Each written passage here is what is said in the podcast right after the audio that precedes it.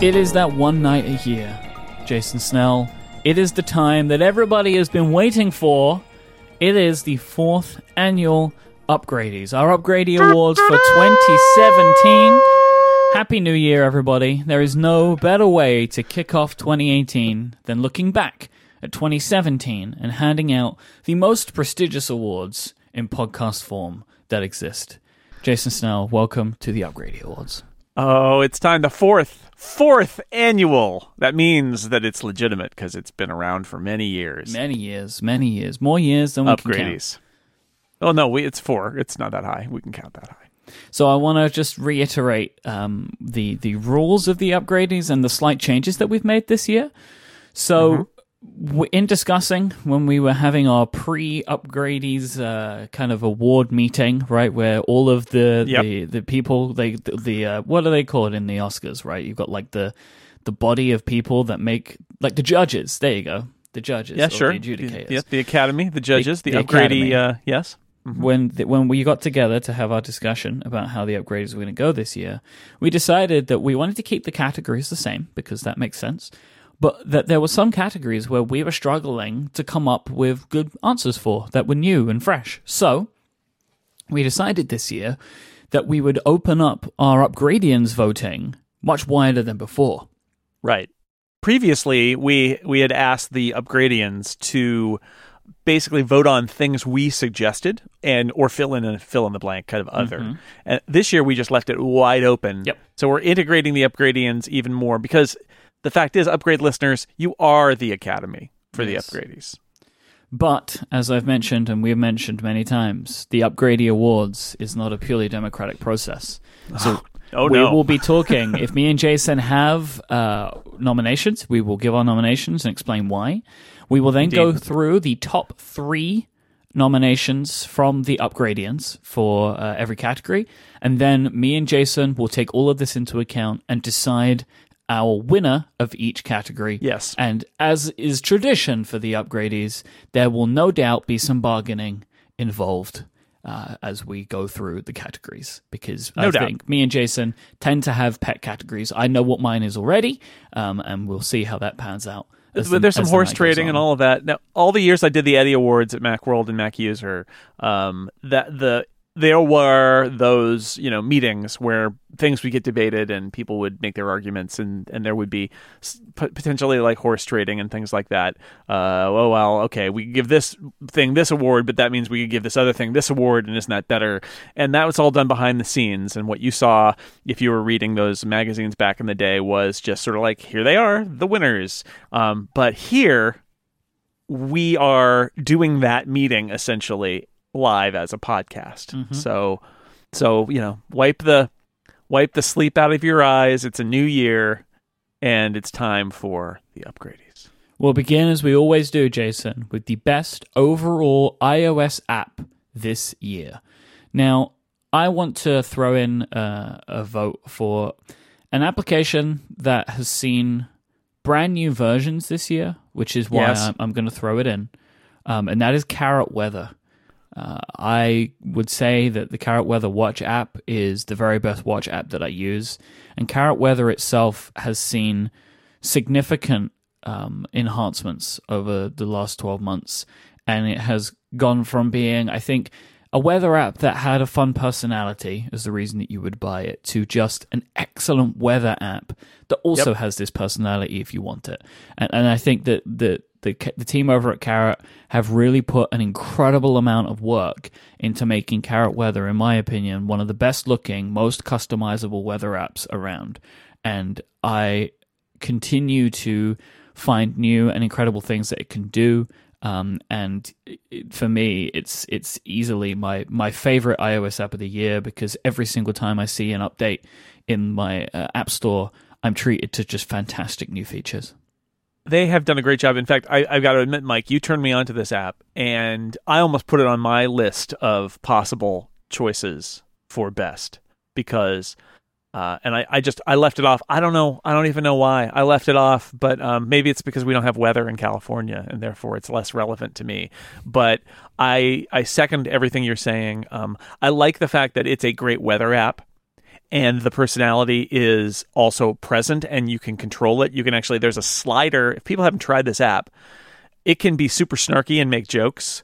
Um, but there's a slider like with like six different levels all the way from super evil and snarky to kind of snarky but not evil all the way over to just tell me the weather and don't nothing else and they actually added a politics fe- sub feature mm-hmm. that lets you choose whether you want some of the jokes to be political and you can choose what side of the political spectrum you want the robot to be on. It's wacky. Um, um, personally, I turn all of that off because yeah. I don't want the jokes. I just want the weather. Um, but it, it's amazing that it's there. But it's a great weather app. Without that, it's got a in-app purchase that I I used that is it solved my problem of how do I get my weather station in my backyard into my under my Apple Watch. Um, it, it, put it on my phone and on my Apple Watch because you can pick a Weather Underground station and say this is the one I want to use here, and uh, that's that was a new feature that was really good. And the Apple Watch app is excellent. They did a great job with the Apple Watch app. It is a very good Apple Watch app. It is the I, I that's the one I use now. I've got that complication on my watch face. Uh, it's a good app, really good. What's your nomination? I have I have two that I have been thinking of. Mm-hmm. Um, one is really boring, which is Overcast, which we yep. talked about, and and is in perilously in Hall of Fame territory here. It is uh, Overcast was the 2014 winner of Best iOS App. So the reason it's boring is because we've talked about it a bunch. And a lot of our listeners use it as a podcast app yep. to listen to this podcast. But I will say this there is no single thing I do on my phone more than listen to podcasts on Overcast. Like it is the number one thing I do on my phone. Because I work at home, I you know I do my Twitter reading and things like that mostly on my iPad. But on my phone, it's just like my phone my my iPhone is a really great overcast and occasionally other things device. And so it's super important to how I use iOS. Um, so I wanted to I wanted to con- give that careful consideration. And then the other app I want to mention is Scrivener, which we've talked about before in the context of both macOS and iOS. Scrivener um, with its revamped iOS version and then the Mac version updated this year and they they're kind of they sync together and they've got kind of new features that go hand in hand. Um, unfortunately, I didn't do a lot of novel work editing my novel this year, much less than I had hoped. But as somebody who tries to use an iPad a lot more when I'm mobile, Scrivener is uh, is incredibly powerful and I love it. Um, on iOS, and then it syncs back to my Mac as well. Um, I, I wanted to mention writing apps, and the, the fact is, the two writing apps I use the most on iOS, neither of them are good enough, which is why there are two. um, editorial has a lot going for it in terms of customizability, um, but it also hasn't been updated in a long time mm-hmm. and doesn't support a lot of iOS 11 features. And 1Writer is updated much more constantly, but is not as customizable. So I go back and forth with those, and I think that's a sign maybe that if I can't, if neither of them are good enough for me, then neither of them should be in this category. Um, what did the upgradians say? So the upgradians, uh, they voted. I'm going to go from uh, the smallest to the largest. So we only took the top three because there were lots of votes, lots of varying percentages, you can imagine. Uh, but 1Password came in at 10% of the upgradian vote. Tweetbot came in at 16% of the upgradian vote, but with a huge 30% was Overcast. Mm-hmm. So the upgradians agree with you. And so we now begin our deliberation portion. So we both love Carrot Weather, right? And consider it one of the best apps this year. But I cannot deny that Overcast is one of my favorite iOS apps. And Marco is, is what he's added some features this year that I like. I really love the drag and drop, and I absolutely adore oh, yeah. the dark theme, the real like the black. The black theme on uh, on the iPhone 10. Can I stop you for a minute about about drag and drop because people I think don't realize that the drag and drop behavior changed in iOS 11, and if you use the native drag and drop behavior, some amazing things that were not possible before are now possible. So if you're an Overcast user, especially, and you're used to reordering episodes in a playlist, which I do all the time I have two tips that I'm going to give out here before we decide because I think this is a good time to do it. since you mentioned drag and drop.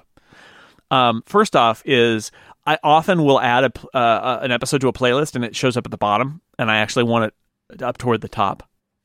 In iOS 11, when you tap and hold and the thing kind of like pops up, like now it's draggable, um, you can take another finger and swipe down and scroll really fast. You don't have to slowly drag the one episode up to the top of the screen. Or you can do the tap the status bar and it will go straight up for you. Yeah, yeah, right. I mean, it, you can you can move around. You can do all that stuff. You can so you can tap tap to go all the way up to the top. You can scroll around and then you let go and it drops where you want it to go.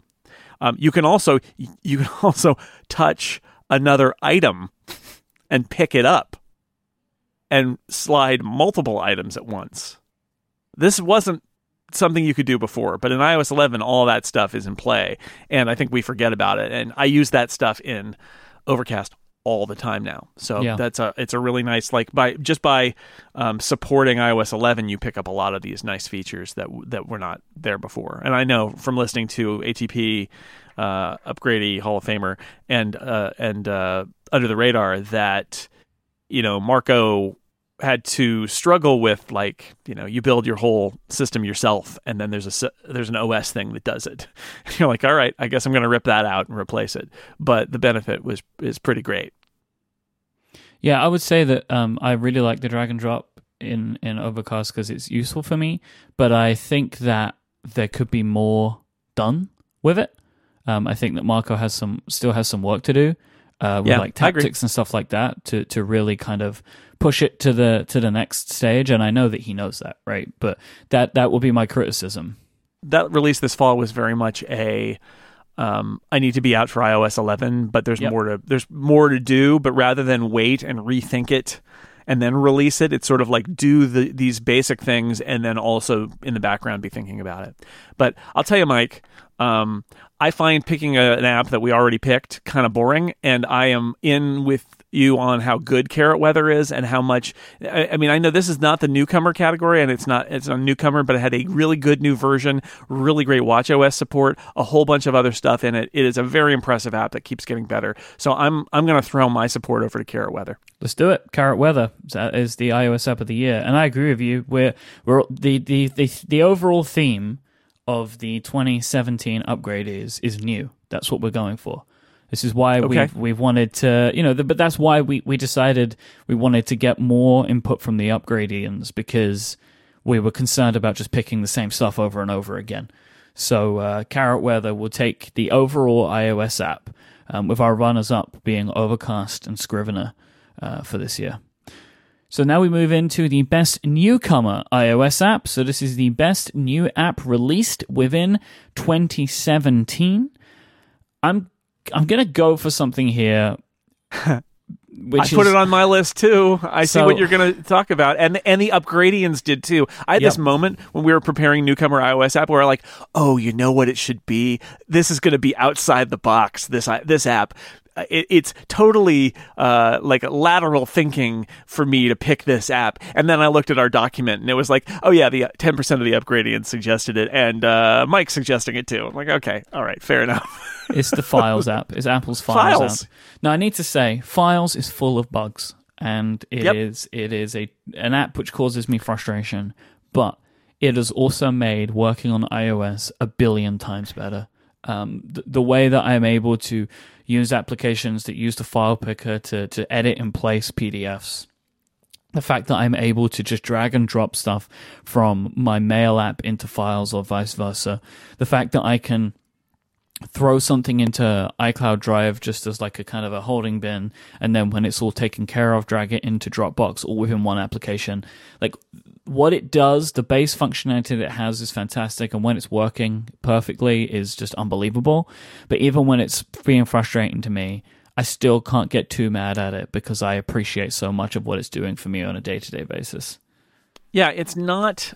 I mean, the way I was thinking of it when I was phrasing it was it's not the app itself it, as much as it is what it represents. And it represents this, uh, it, it's great functionality it represents Apple finally acknowledging that files as a concept needs to be part of iOS. It doesn't need to be front and center, right? The argument was always like iOS doesn't need a finder.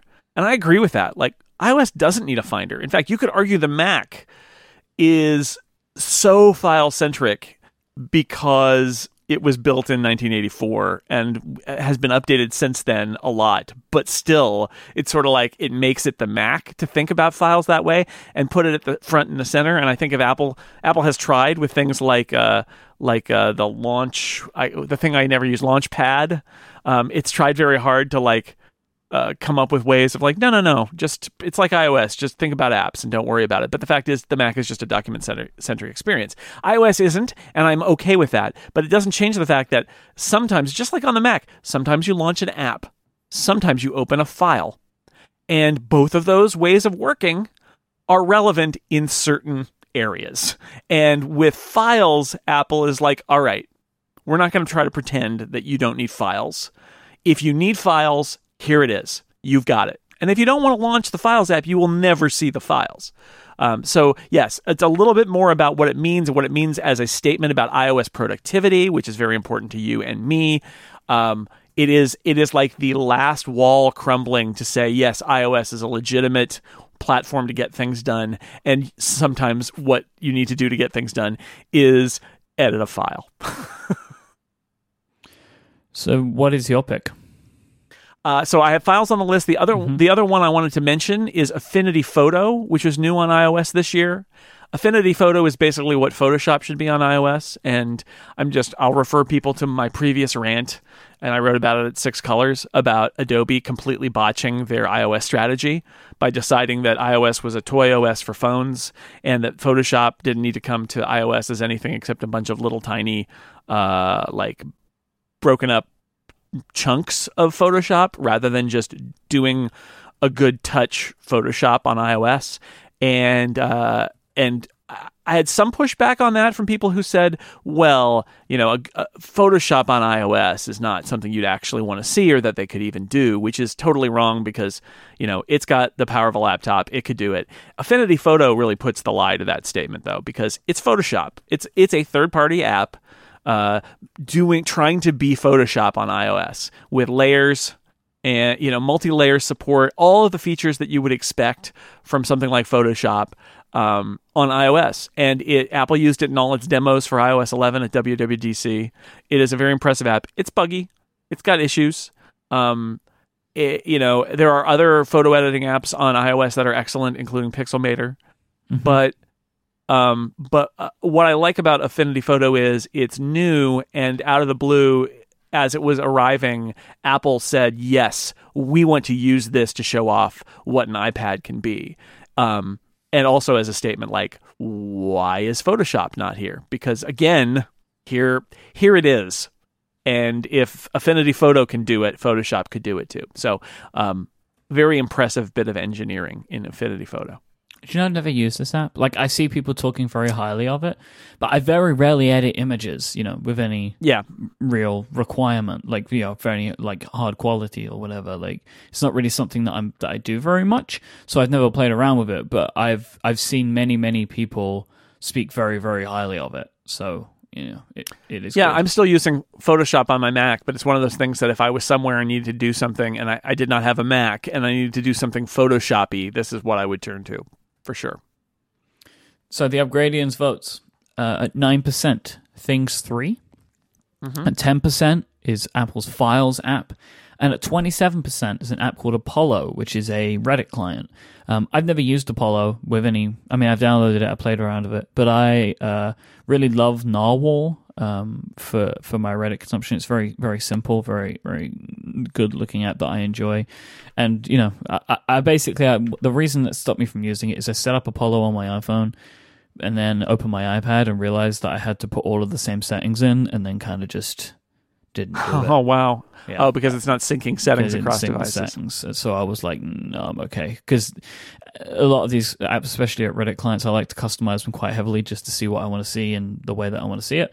Um, and even just like the swiping gestures and stuff, it was like, okay, I have to set these twice. Like I just wasn't willing to try it, but but I I know many many people that absolutely love this app, and you know with twenty seven percent of the overall vote, it's it's clearly very popular. Um, so we come to that time again where we decide the winner. Uh, I mean, Files. files, right? It's got to be. I mean, Yep. this isn't just me and you. Ten percent of the upgradians agree. So, all right, we're going into best overall Mac app. Now, this is one of the the categories that I struggled with, Jason, because honestly, I feel like I would just be picking the exact same things that I picked last year. Me so too. In in this instance, I decided that I would throw up my hands uh, this year and just see uh, where you and the the upgradians took me. so the apps that I always think of here are uh, 1Password, which which you know also came up for best overall iOS app. I, I do use that and rely on it. Um, I thought about uh, Twitterrific, you know, the apps that I use on the Mac the most for professional work. You know, BBEdit, which we've covered before, Audio Hijack, which we've covered before, Logic, which we've covered before. There's so many of these. iZotope, which is you know I don't really want to pick an obscure. Um, high end audio plugin. That's ridiculous. Um, so uh, I finally made a pick, and it's partially to be controversial, but partially because I think it's really good, and I think that the circumstances of its release have um, obscured it a little bit, which is Final Cut Pro 10. Mhm. Final Cut Pro 10 keeps getting updated. Logic and Final Cut Pro for people who complain about uh, like Apple not updating Pro hardware. Let me tell you, they those Pro apps get updated.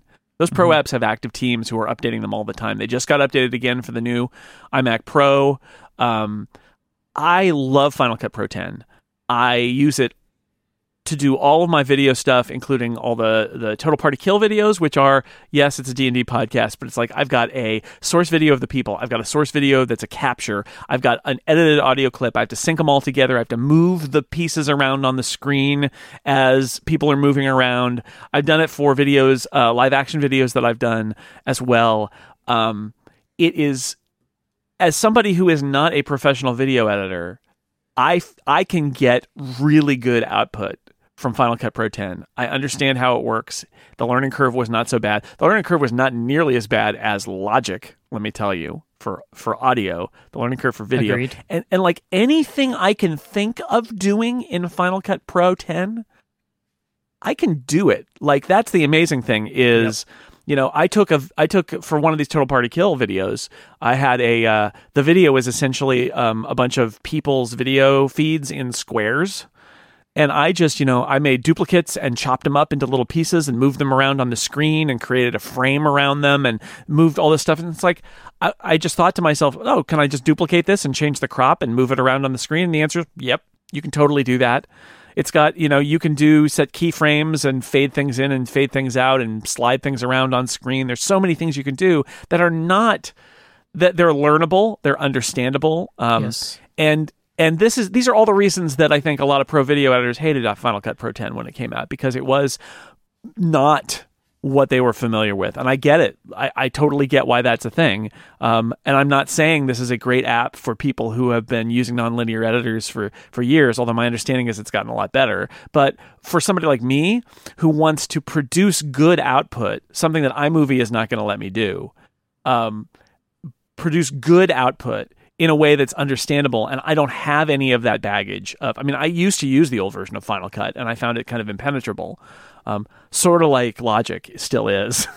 And um, it, uh, it it's not that. It's I, I think it's really good. And again I'm not a high end pro user and I can't endorse it for that. But as somebody who is sort of in the middle here where I can't use iMovie but I want to make videos and I want to do things with them that are not just cut, cut, cut, dissolve, cut. It is p- incredibly powerful, and I like that it gets updated all the time. So that's my pitch for Final Cut Pro 10.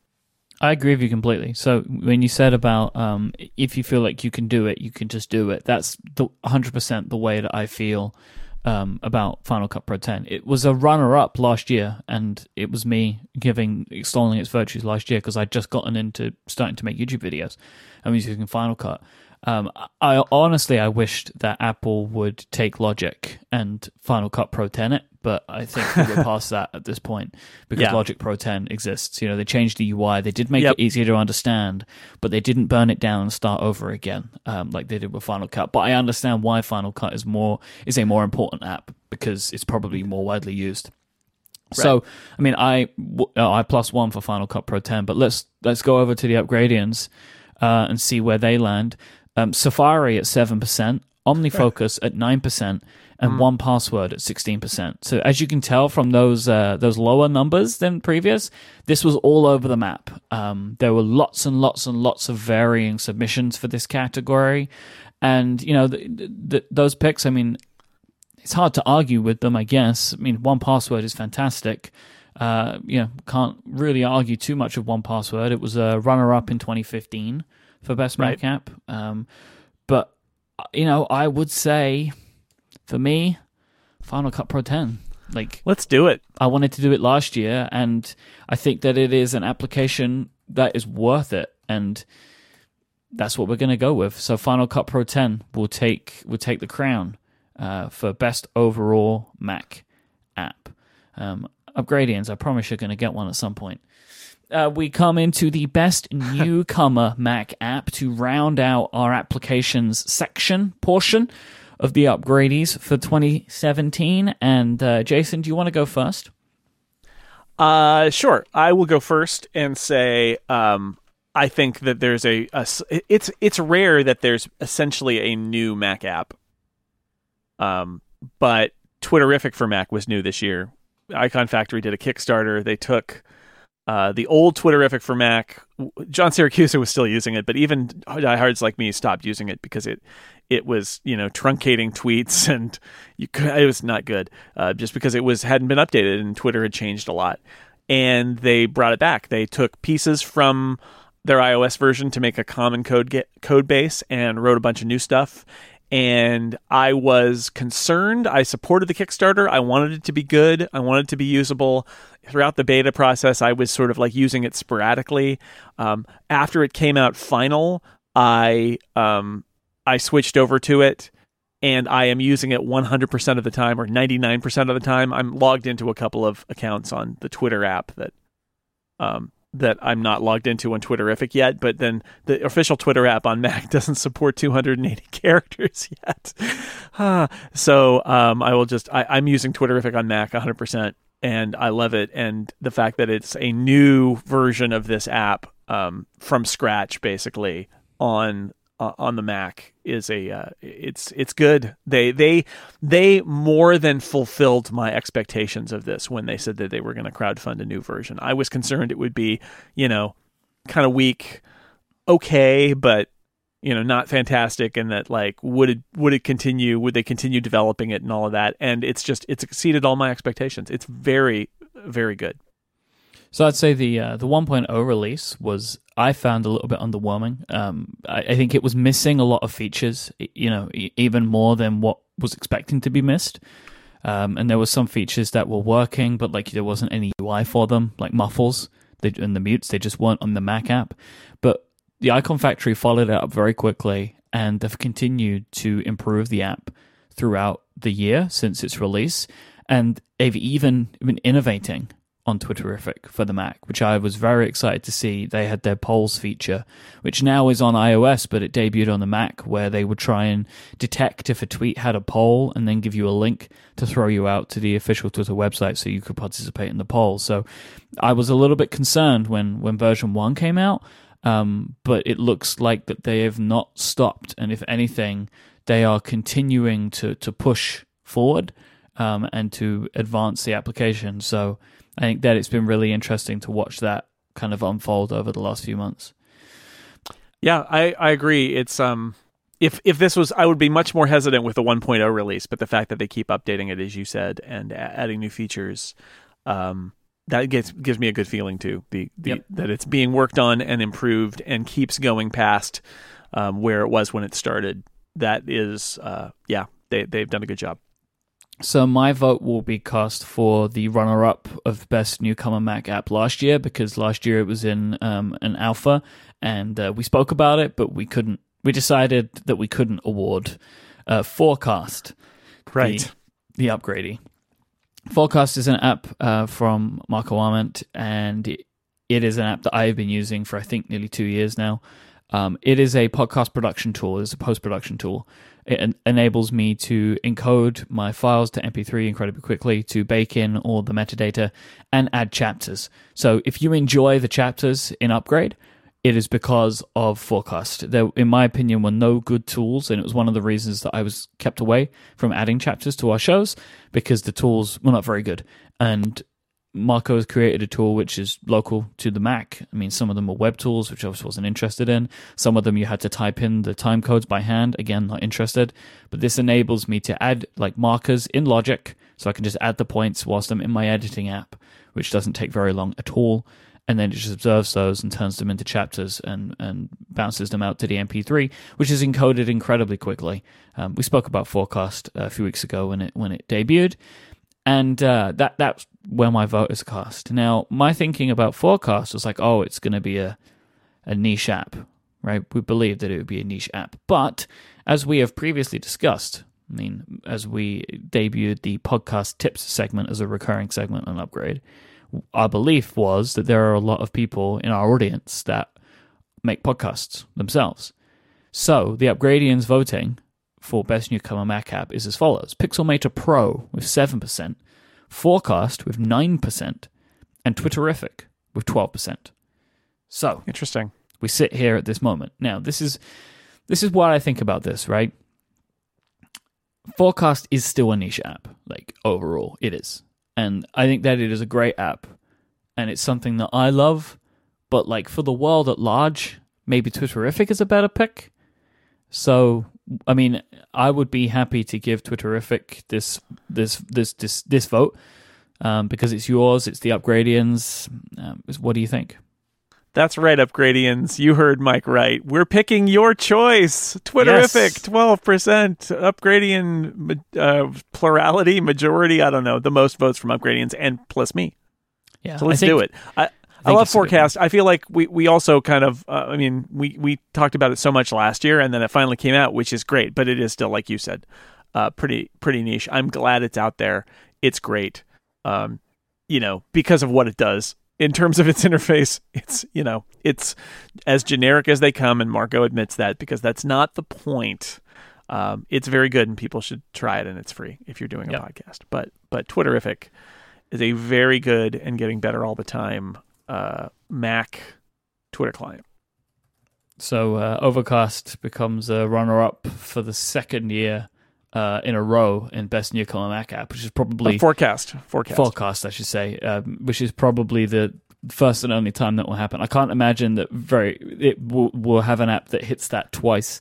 Uh, Newcomer twice? Yeah, it it's a- seems unlikely. it's an interesting thing to do. All right, so we have completed the apps segment of the fourth annual Upgradies. So let me take a break and thank our first sponsor of this week's very special episode of Upgrade. Today, I want to thank Linode for their support. You know about Linode. They are the best. If you want to get a virtual server up and running, Linode is the place. They have fast and powerful hosting options that you can get set up in just seconds. Their tools are super easy to understand and they give you all of the power that you need. Linode plans start at just $5 a month for a Linux server with 1 gigabyte of RAM in the Linode cloud. Linode offer hourly billing of a monthly cap on all plans and add-on services. They have 24/7 friendly, amazing support. You can email them, call them, or even chat over IRC in the Linode community. If you need help, Linode are going to be there for you. Linode's control panel is super beautifully designed. It's focused on ease and simplicity. It allows you to deploy, boot, resize, and clone in just a few clicks. With Linode, you get native SSD storage, access to a 40 gigabyte network with Intel E5 processors across the board. This is super powerful stuff. They have virtual machines for full control, running Docker containers, encrypted disks, VPNs, everything. No matter what you want to do, Linode has the ability to get that power in your hands. They feature two factor authentication keep you safe, and you can create snapshot images of your disk volumes for backup and replication as well. They have a seven day money back guarantee, so there's absolutely nothing to lose, and they have fantastic pricing starting at $5 a month for a gigabyte of RAM, going all the way up to 16 gigabytes of RAM for $60 a month. As a listener of this show, if you go sign up at linode.com and use the promo code upgrade2018, that is upgrade 2018, you'll be supporting us and also getting $20 towards any Linode plan. Now, $20 credit is worth four free months on the one gigabyte plan, so you have nothing to lose. They've got a seven day money back guarantee, and that is $20 credit for you. Just go to linode.com, learn more, sign up, and please use the promo code upgrade2018, upgrade 2018 at checkout. Our thanks to Linode for their support of this show. So this now brings us on to uh, some of our some of our beginnings of our media picks, and first we'll start with games. So let's talk about our game of the year. I everywhere I uh, been in these types of discussions, there is only one option for me, um, and it is Legend of Zelda: Breath of the Wild for the Nintendo Switch and also the Nintendo Wii U. Jason, The Legend of Zelda: Breath of the Wild is not just my game of the year. Um, I think it might be my favorite game of all time. Wow.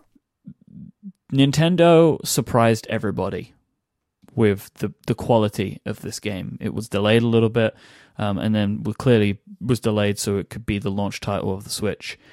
And nothing, no no game has ever sold a console to me the way that Zelda did, because there was this game with what felt like an infinitely large world which you could pick up and just take with you. I've never had a video game delight me in the way that Zelda has. There are so many moments, and everybody that plays this game has had these moments where you're doing something and something happens, and you're like, oh my gosh. And you kind of feel like, surely I'm the only person in the world that this has happened to. this is not a normal thing in video games. Like, where things happen and you cannot believe that they have happened. Like I've seen so many videos of like people that are able to trick two huge beasts into fighting each other. Like stuff like this which is like this this doesn't exist in a video game. The story is is is light. It's maybe my criticism of the game is that the story is pretty light, but I can see why it happened that way because what Nintendo decided to do was say to you, well, here is Hyrule, just go.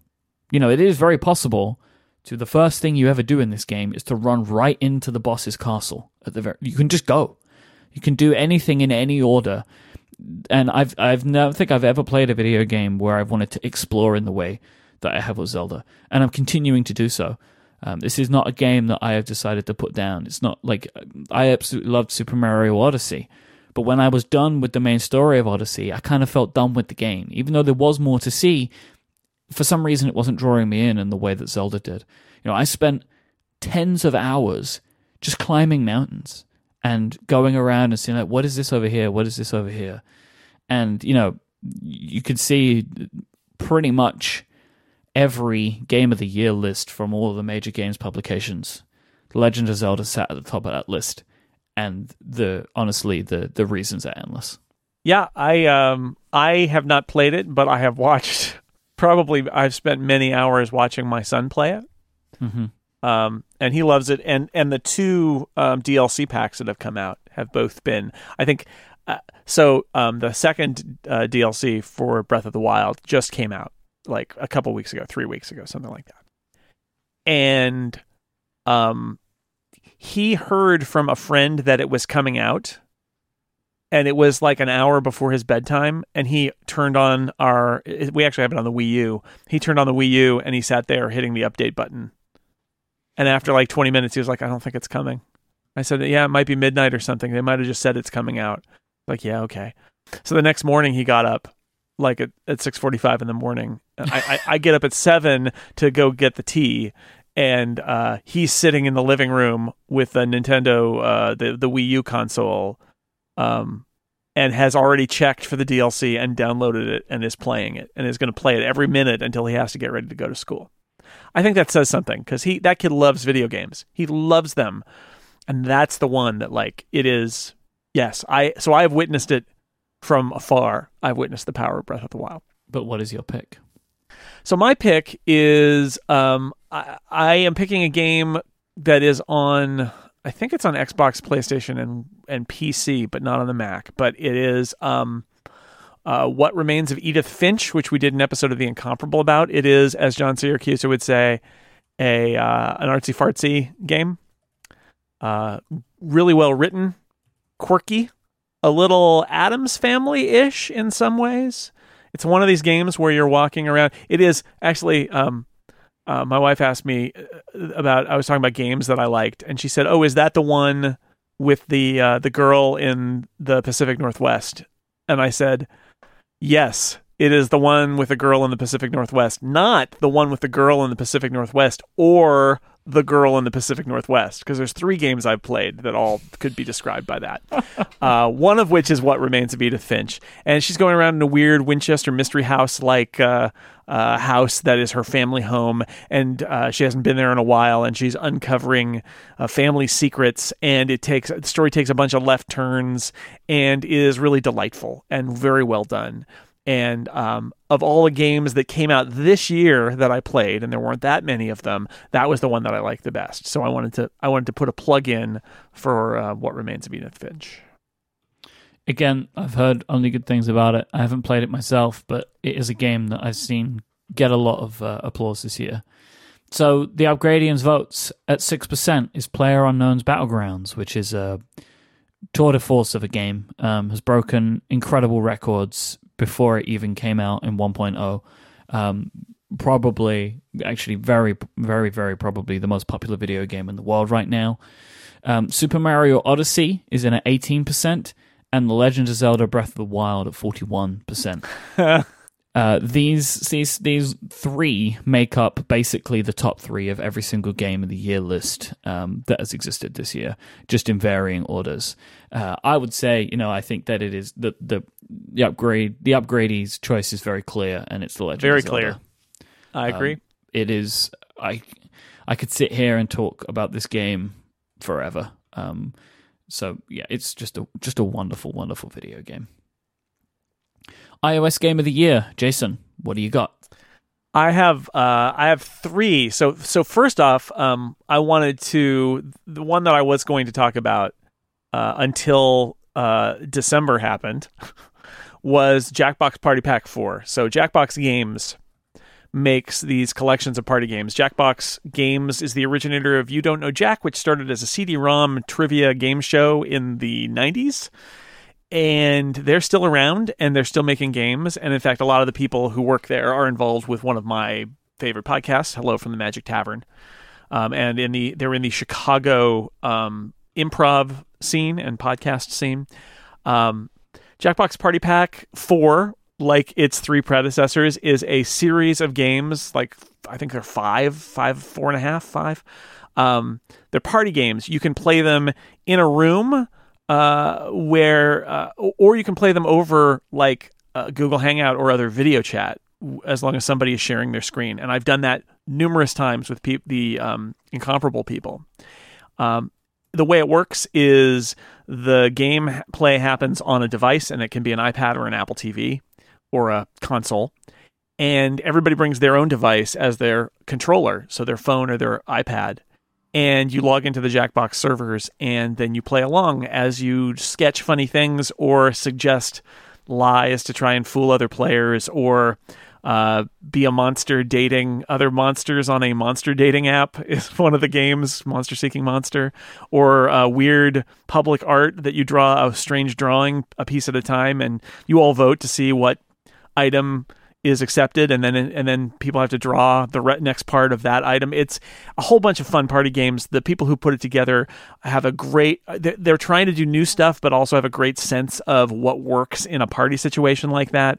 Um, for streaming um, they for Twitch or, or, we use just Google Hangouts, but uh, either way, if you've got streaming to an audience, there's a whole set of audience features. So we played a game with the incomparable of um, of uh, on Party Pack 3 that involves um, basically trying to guess what a, a, survey of people said about a particular topic, like how many people like to drink soda warm or something like that. And you, the game is you have to pick the percentage, and then the other person picks higher or lower, and and all of that. Um, if you have enough people, though, um, the audience is the survey instead of the general public survey that they're using. Oh, wow. That's amazing. And so all of a sudden it flipped over to what do incomparable listeners on this live stream think of this topic, which was just like, oh my God, that totally changes the game.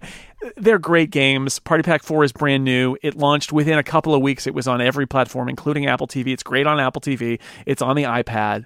Um, so I like that one a lot. And that is a new game that came out this year and those those games are really great. And if you haven't tried them and you have a either a, a streaming you know put it on your mac and and stream it using skype or something uh, to to your friends or uh, or if you've got a party and you've got people gathering around the tv um, it is I, I highly recommend it. So i mentioned december though. In december two of the games that i played in the last year you know year and a couple of months that I have liked the most were both released on iOS. And this puts a wrinkle in my selection because these are not new games, but they are new on iOS, just out on iOS. So I'm going to mention them briefly. Inside is from the makers of Limbo. It is a game in which you are running from left to right, but oh my god, there's so much more than that going on in terms of the story, the experience, the sound, the look so many story so many twists and turns that the story takes. You think you're watching one thing you're not watching that thing you're not watching that other thing you thought it was. It just keeps going. It is amazing. It is such a great experience. It's probably the best game experience i've had in the last year and a half or so. And it, so it's out now on ios. And life is strange which came out in 2015 which is yes another one of those games that's about a girl in the pacific northwest. Um, it is really good. I, I, I love it. And that just came out for iOS. And that's a, you know, you, you have the ability to wind time back backward and make different decisions. And the decisions you make affect what happens in the story. And you're trying to navigate personal personal relationships and also stop people from getting killed by supernatural events with time travel.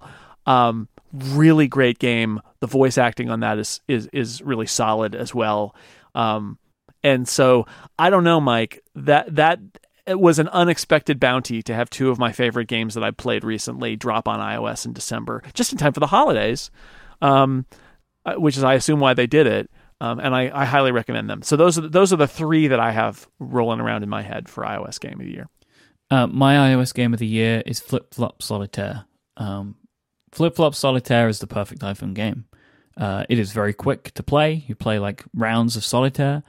Uh, but, but as is usual with Zach Gage's games, um, also the maker of uh, Really Bad Chess, oh yeah, flips it on its head a little bit. So in this solitaire game, you can stack cards both ways, high and low. So it enables a completely different way of playing because you don't have you, there's like a completely different strategy at hand. And I found it's way easier to complete a game because you can kind of build things where you might not be able to build things until you can end up eventually being able to stack the cards into the order that they should be to finish. Um, I really love it. It's made so well. It takes advantage of all the iPhone features that you would want. You know, it looks great on the iPhone 10. It has tons of great haptic stuff, so it feels like the cards are like flicking around on the screen. Um, it is a great game. It's joined my kind of iOS Hall of Fame along with games like threes and stuff like that as games that wow. like will always remain installed because they're so so easy to just pick up and play and they don't and have instant replayability because of their simplicity you know that there is no mm-hmm.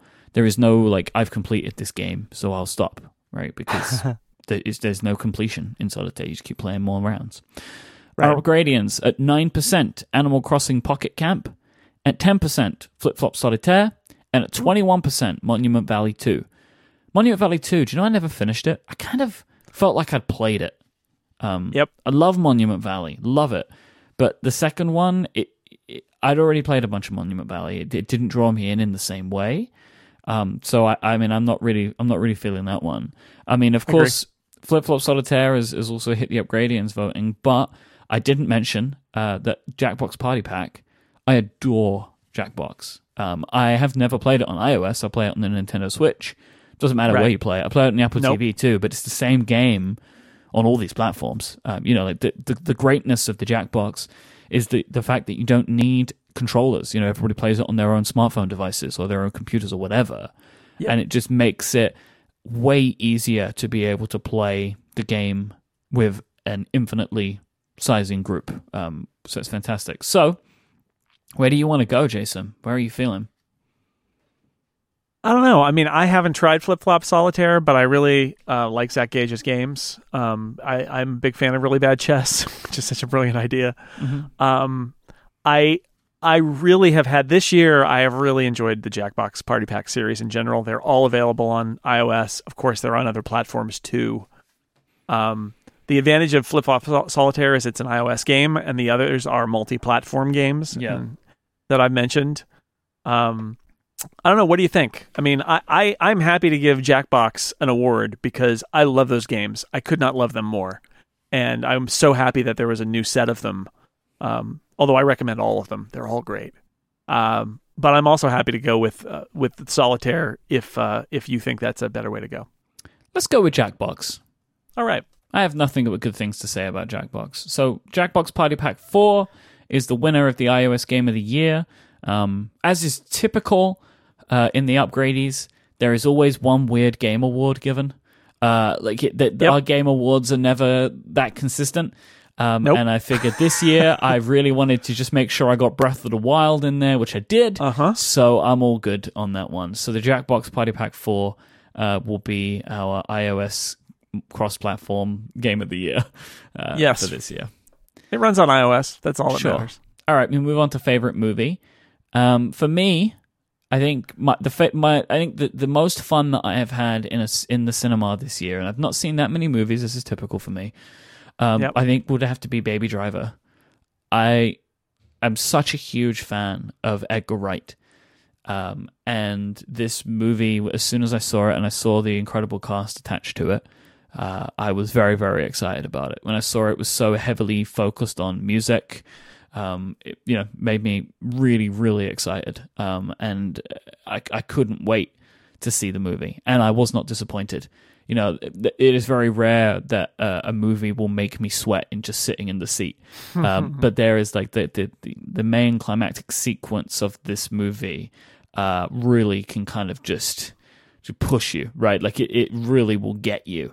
Um, and I, I absolutely loved it for that. I mean, I will say since, without getting into all too many details, it's, it's kind of been ruined a little bit uh, by one of the cast members and the choices that they decided to make in their life, which are terrible. But Mm. I do love Baby Driver, and I can't fault the entire movie based on that personally. Um, so I'm gonna say that it was my favorite movie of the year because it was. All right. So, um, I went back and forth on this. My initial thought was to mention Wonder Woman, which I liked a lot and have seen since on 4K on my Apple TV, and like it's that's a good movie. Um, but you know what? I'm gonna pick Spider-Man: Homecoming because I think it's the first good Spider-Man movie in a long time. Um, I've got things I can, you know, I can defend parts of some Spider-Man movies, but basically, um, since Spider-Man Two, way back when, um, and it's a modern telling of Spider-Man, integrates him into the Marvel cinematic universe. Um, I like the performance uh, uh, of Peter Parker. I like the supporting cast uh, in his high school. I think the villain is one of the best, if not the best, Marvel villains ever, which is Michael Keaton as the Vulture. Mm-hmm. He's motivated. You understand why he does what he does. Like it's, I really, uh, there is a twist in this movie that I totally didn't see coming. That that I love it when that happens. Yep. Um, and and it's entirely set up, but it's did not see it coming. Um, and just uh, I, I'm a fan of um Brian Michael Bendis's uh, Ultimate Spider-Man, which since 2000 is you know that was a comic about let's go back to basics with Peter Parker and tell a modern story about a kid in a high school who gets Spider-Man powers, which was originally what Spider-Man was about. And then they in the comics they took him out of high school, he graduated, he became an adult, all of these things. It was like let's go back to basics.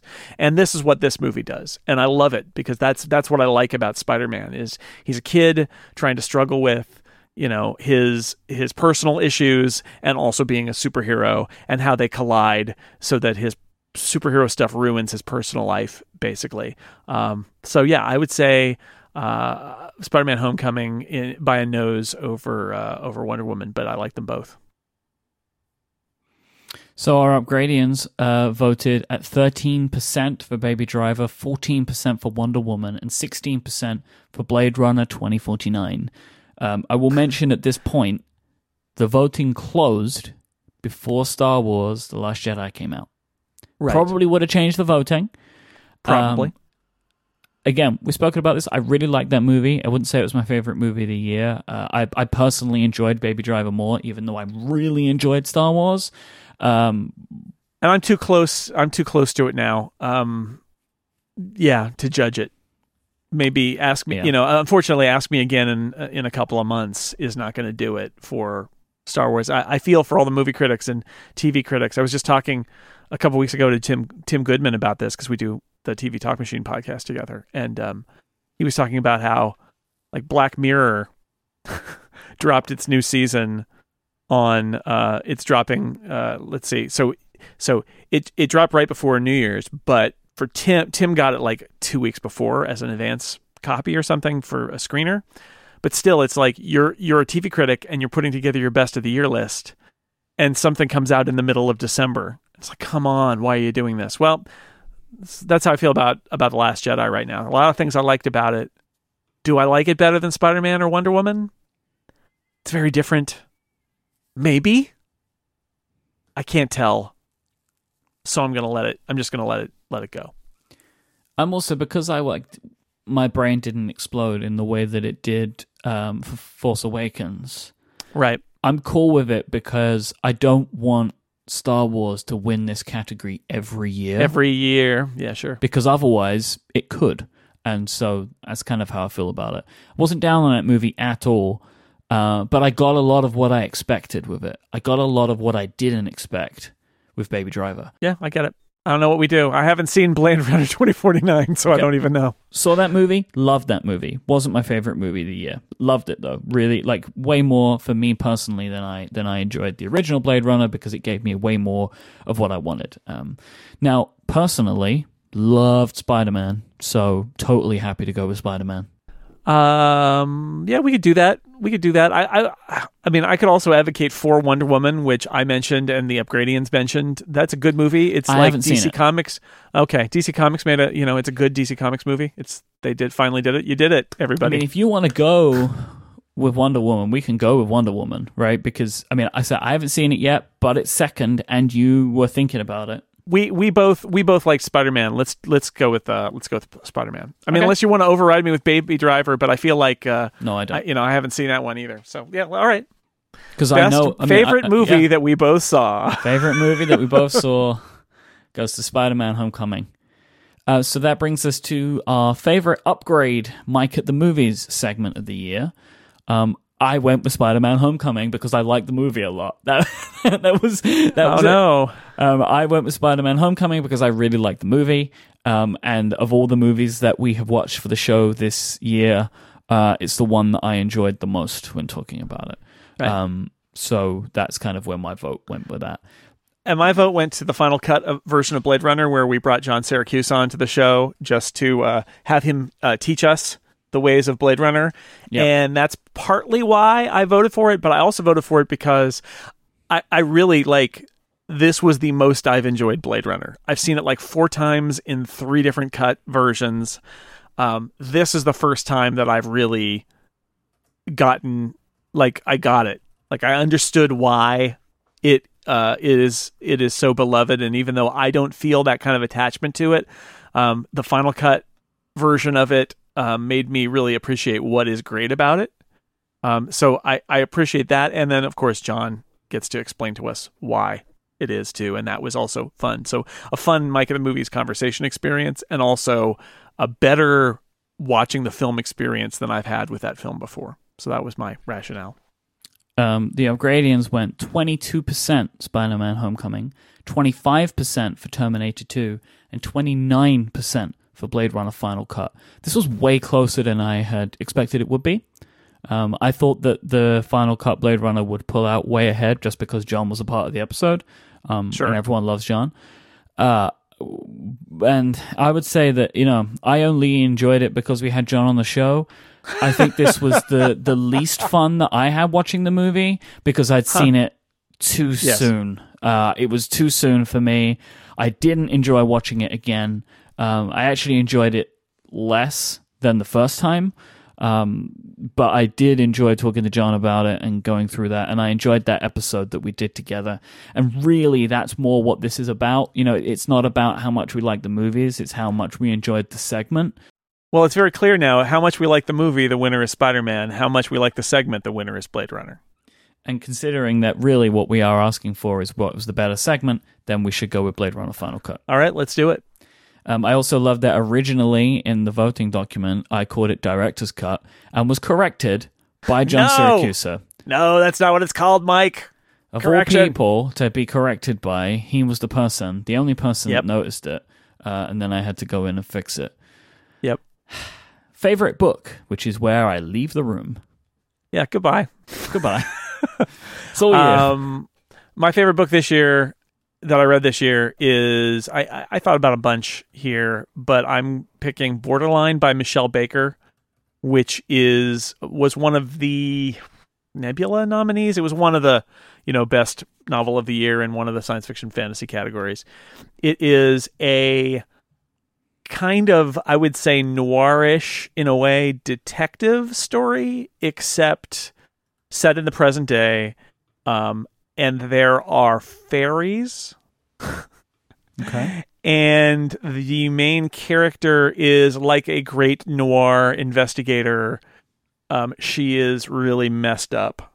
She has borderline personality disorder. She she tried and failed to kill herself. Um, so she's a um, multiple amputee. She's got um, she's got to use prostheses uh, to walk. She's uh, amputated below the knee in one leg and above the knee in the other. Um, so she's got lots of issues. She's got mental health issues. She's got physical issues. And uh, it turns out she's got supernatural issues. And yet it, it feels like the whole book feels, and it's set in Hollywood. So it's definitely got that, like the Hollywood, the LA noir, like it's it's uh it's well lit but still everything is dark and awful. Um and uh and and the fantasy element of it i'm not a big i keep saying i'm not a big fantasy person. I don't read a lot of fantasy but i i think i, I the ones i pick seem to be good ones. Uh, you know i only read them if everybody has acclaimed them. And this is a part of a series now. I read the sequel this year as well and it's very good. But um Borderline, I really recommend it. It's it's very good. There are other books that I read that were close. A Close and Common Orbit by Becky Chambers is really good. Death's End by uh, Cixin Liu, which is a uh, the third book in a trilogy of totally weird Chinese science fiction novels that were translated and are award winning um, for good reason. They're so strange and good, uh, so almost like visionary in the ideas. There's Death's End has more ideas in it than like 20 other science fiction novels. And like every chapter, there's another just wild science fiction idea that he just poured into the book instead of like saying, okay, that's a good idea. I could write a whole book about that. Like, nope, just throw it in there, move on to the next idea in the next chapter. But I think the my most pleasant surprise in the book that I, I, I really ended up liking the most and thinking about and recommending to people, which is always for me, the, the question is borderline. All right, so the Upgradians voted 8% uh, Artemis by Andy Weir, at 15% Haven't read it. The Caledonian Gambit by Dan Moran. I have read that one many times. Incomparable and Relay FM, and 19% Turtles All the Way Down by John Green. I feel like uh, with this and some of the other nominees, I'm seeing that sort of like people like discovered you through Cortex and then followed you to this show. I feel like that YouTube influence coming through here. Maybe I noticed that quite significantly when it came to favorite book that Turtles All the Way Down by John Green would, would win that. That was very interesting to me, like would, would win the Upgradians vote. So Jason, I'm leaving this one completely down to you. Um, well, I, I've said what my choice is, and uh, so why not just because we love him, uh, say the Caledonian Gambit by Dan Yeah, Moran. Everybody should I go really out there and get it. That's all I really wanted. Um, I've, I'm, I'm, I'm waiting for the audiobook version that will hopefully come one day. Uh, No, it's I out. will- Is it out now? When did that It's happen? out. There's a there, yeah, the audiobook. It came out like a few months ago. Yeah, no one tells there's me an anything. audiobook. All right, well, I'm going to go get the audiobook now. I didn't Yeah. know that. Oh, great. So I'm going to do that then. Uh, so I maybe would have voted for it. But we're going to go with the Caledonian Gambit by Dan Moran as the Upgradie uh, book of the year, which I'm very, very excited about. If I'm very for those who would like to accuse us of nepotism and giving an award to our friend, yep. yeah, we I mean, choose. Well, I will, but I will although, say though, although honestly, the Upgradians are the ones who nominated yeah, it, th- right? This So, is what I was yeah. going to say, right? Like, they fifteen percent of the vote, which again, like, that's really close. Like to, to the to the winner of the Upgradians, right? Like 15, 19, like that's close. And you read the book, you like the book, so that makes sense when it comes to deliberation. The Caledonian Gambit by Dan Moran, and it's going to be the first thing I do once we stop recording today is to go and download the audiobook that I didn't know existed. So we have finished the uh, media and pop culture category, and we are moving into technology. But before we do that, let's take a break and thank our second sponsor for this week's episode, and that is our friends over at Squarespace. Use the offer code UPGRADE at checkout, and you'll get 10% off your first purchase. Make your next move with Squarespace. They let you easily create the website that you have for your next idea. And with a unique domain name, award winning templates, you know we love awards on this show, and so much more, Squarespace are the place you need. Oh, hey, more awards. They have award winning 24 7 customer support. If you need any help as well, they're going to be right there to help you. Squarespace have all of the tools that you're going to need to put that website online. They have the ability to add blog support, portfolio support with galleries. You can put in music players to show off your amazing beats. You can even sell stuff in stores. They you can add a store. You can add a store to sell physical or digital goods to your Squarespace website. It's so easy. But you know what? There's nothing to install. There are no patches to worry about. There are no upgrades needed. It's all there. It's an all in one platform. You just do everything in the web browser. Super easy to use. No experience required. And even if you do know what you're doing, trust me, Squarespace just makes it easy. They got it covered. Squarespace plans start at just $12 a month, but you can start a free trial today with no credit card required. Just go to squarespace.com, you can play around with it, you get a full access to everything so you can make sure Squarespace is right for you. It will be, and when you do decide to sign up for a plan, use the offer code UPGRADE and you'll get 10% of your first purchase and show your support for this show. Our thanks to Squarespace for the continued support of Upgrade and Relay FM. Squarespace, make your next move, make your next website. All right, Jason All right. favorite Apple product. this one's a bit of a runaway and is not It is. surprising. Um, I'm actually going to go with the Upgradians first, uh, just so we can provide some difference. Uh, at 7%, the Apple Watch Series 3. At 18%, the iPad Pro 10.5. And at 44%, the iPhone 10. Uh, there were a bu- I will say just just just say there were a bunch of votes uh, for the AirPods in here. Um, I didn't include them because technically they were a 2016 thing. And and I think they won. I think the AirPods won the favorite Apple won. product last year. Uh, well, I can tell you, favorite Apple product of 2016 was in fact AirPods. Like that was a thing. Yeah. We also, I will note as well, uh, we made a decision on last year's episode to make a change to this category. This category is now only Apple made products. Previously, this was um, anything within the Apple ecosystem, including third parties. And we Right. decided to just make this Apple made only. Um, so that is why there are just Apple products in this. There are no accessories or anything like that. So, iPhone 10, right? I mean, come on. Like, it was Yeah. incredible. Uh, it is incredible. I love my iPhone 10. I thought for a minute about just being completely contrary and saying the iPad Pro uh, second generation 12.9 because it's great, but it's Mhm. not that different from the first generation 12.9. And uh, come on, yeah, it's the it's the iPhone 10. Like, look, the, the iPad Pro 12.9 and even to a point the 10.5 are great in every way the previous ones were. Yeah, Right? I mean, they got the 120 hertz stuff, they got the promotion, which is really nice, but the iPhone 10 is better than previous iPhones in basically every single way, right? Like they've everything has been improved in them. And it is the leap ahead that we've kind of been clamoring for for the last couple of years.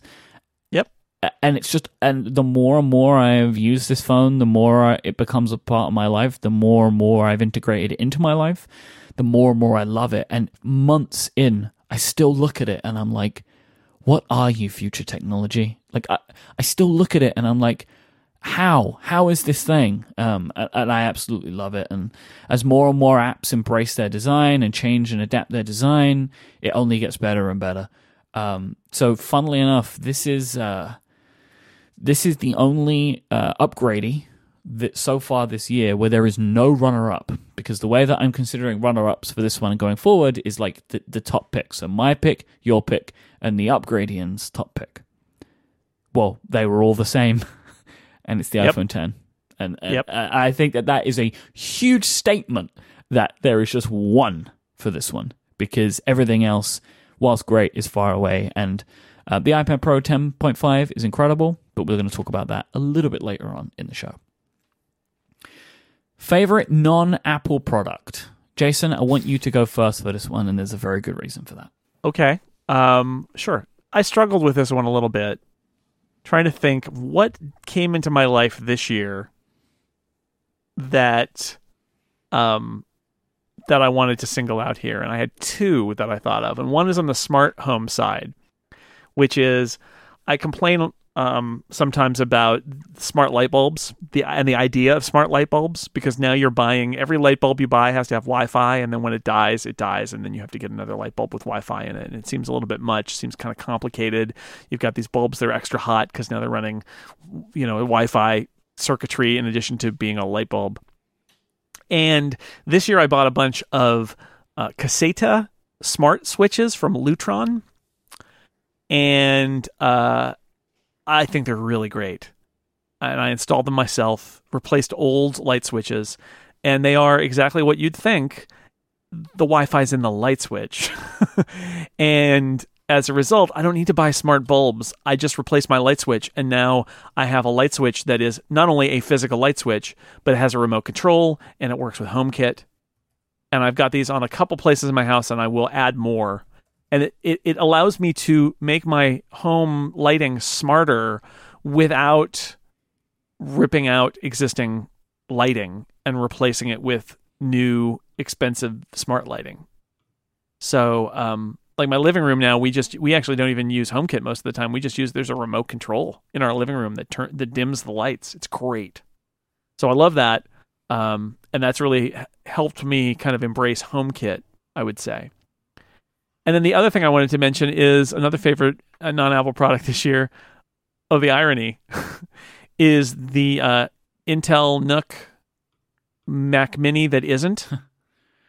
That's a you know I've got a Core i5, um, little tiny computer with SSD only in it, and it is I've written about it a couple of times. It's the com- it's the Mac Mini Apple should make basically. It's really small um, modular. It's built around SSD.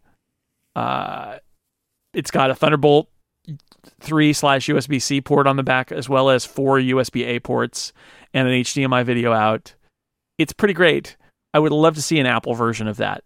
It could be a little bit different, but having used that Intel NUC for a little while now in my house, um, it's a great little computer. This teeny tiny fits in the palm of your hand computer, and it makes me wish that it was a, f- a favorite Apple product instead of a non-Apple product.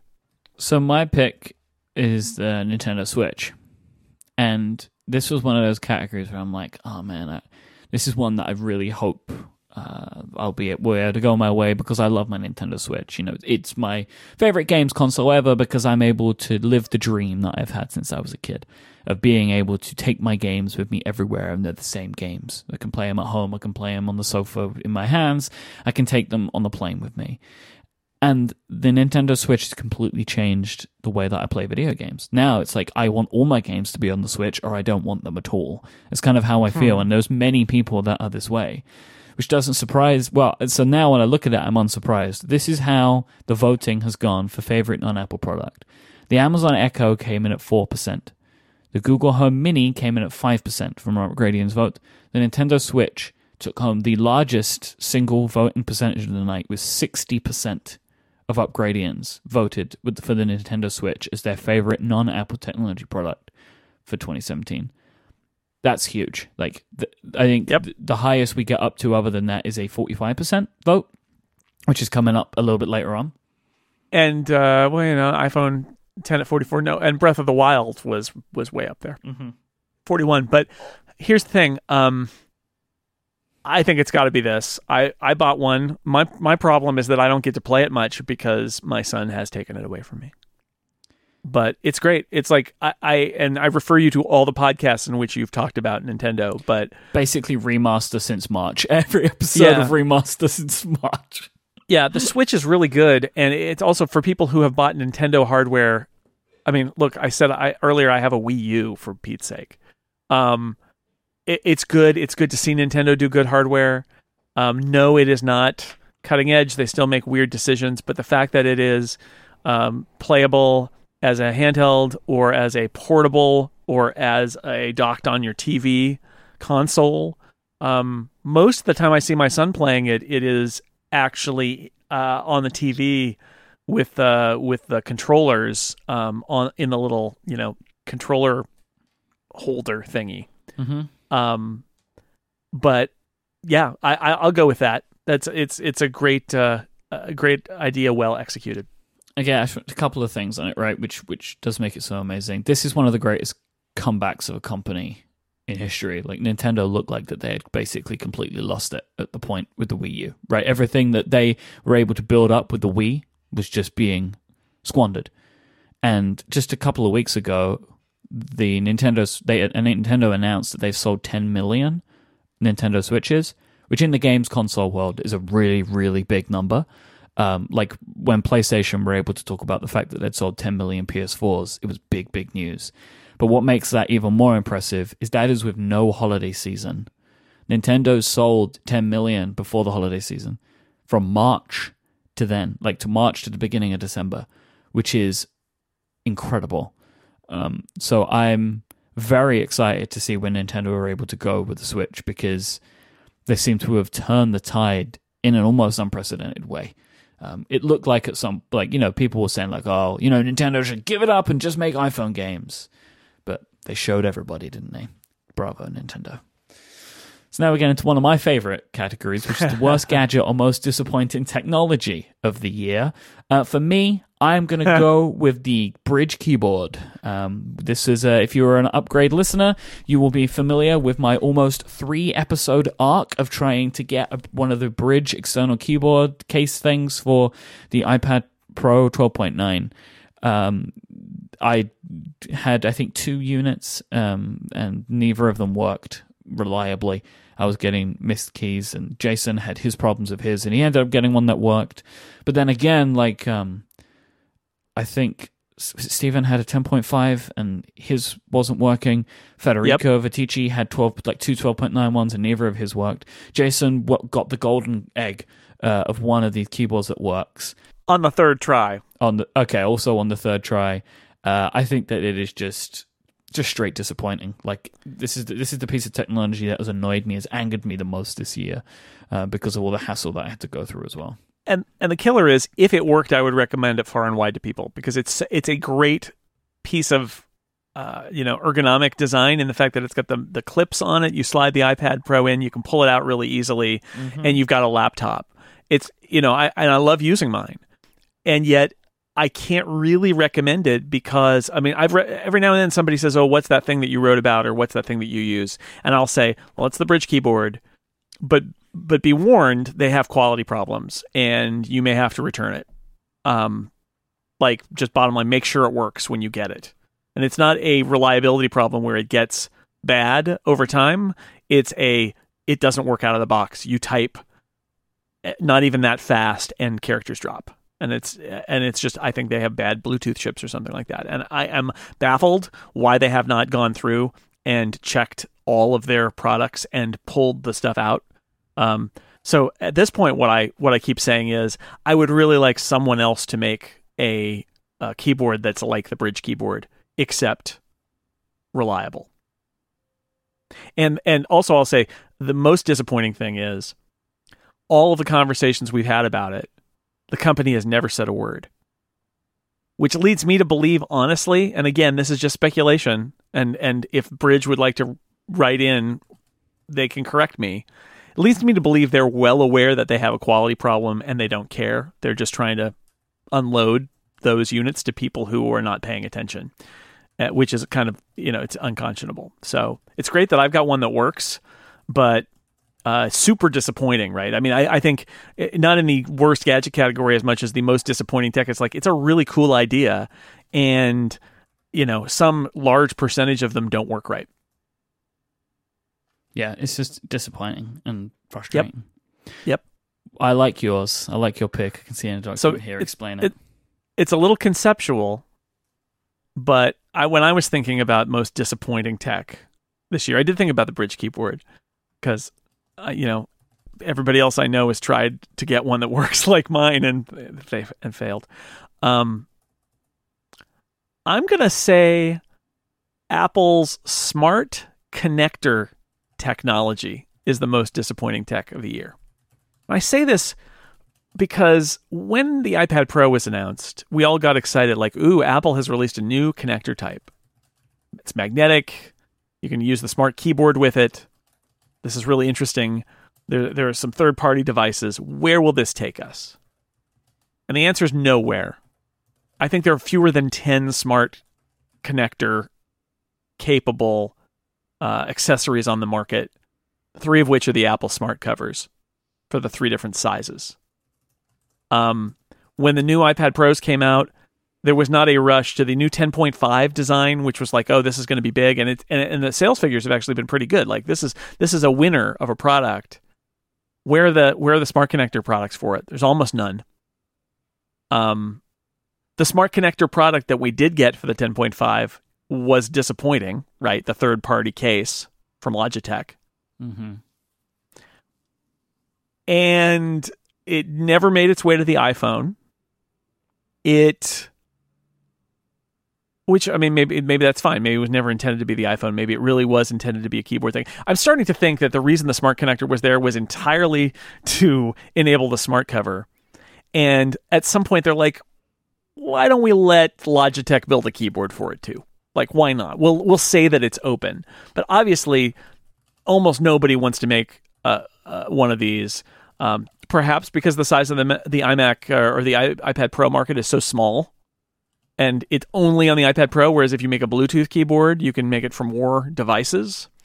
Um, I don't know, but I look at the smart connector and think this is something that we were really excited about, and like it's just nothing now. It's almost nowhere. And while it works great on the smart keyboard, like where are the other accessories for it? Where are the other attempts to make to get back to the bridge keyboard like to make other kinds of iPad Pro accessories, keyboards, whatever cases that embrace this thing. And you know, there's nothing. It's just uh it's just a, it's turned out to just be a thing for Apple to put in that one product.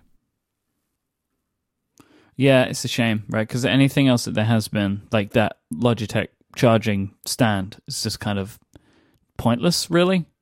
Yeah, well, it does. It's not adjustable, and Yeah. charging through the smart connector is Very really slow. slow. Yep. Yeah, So it's is not really why it's there. yeah, I mean, Federico's made this joke a bunch, and he's completely right. It should just be called the keyboard connector because that's all it is, right? That's as far as we can tell. That is that is about all it can do. Yeah. The Upgradians voted 5% most disappointing product is the Apple TV. At 15% is the MacBook Pro. And at 16% is the Pixel 2 XL.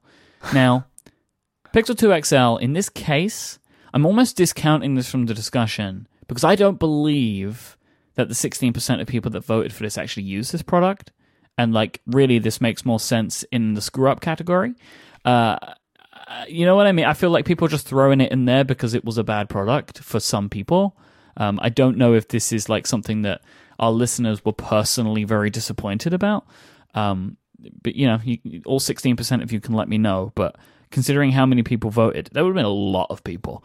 Um, but anyway, the MacBook Pro is in there as well at fifteen percent. I understand that. Actually, many people, Jason, like a significant percentage of this, actually said MacBook Pro keyboard, like specifically. that would have been a good Um, pick.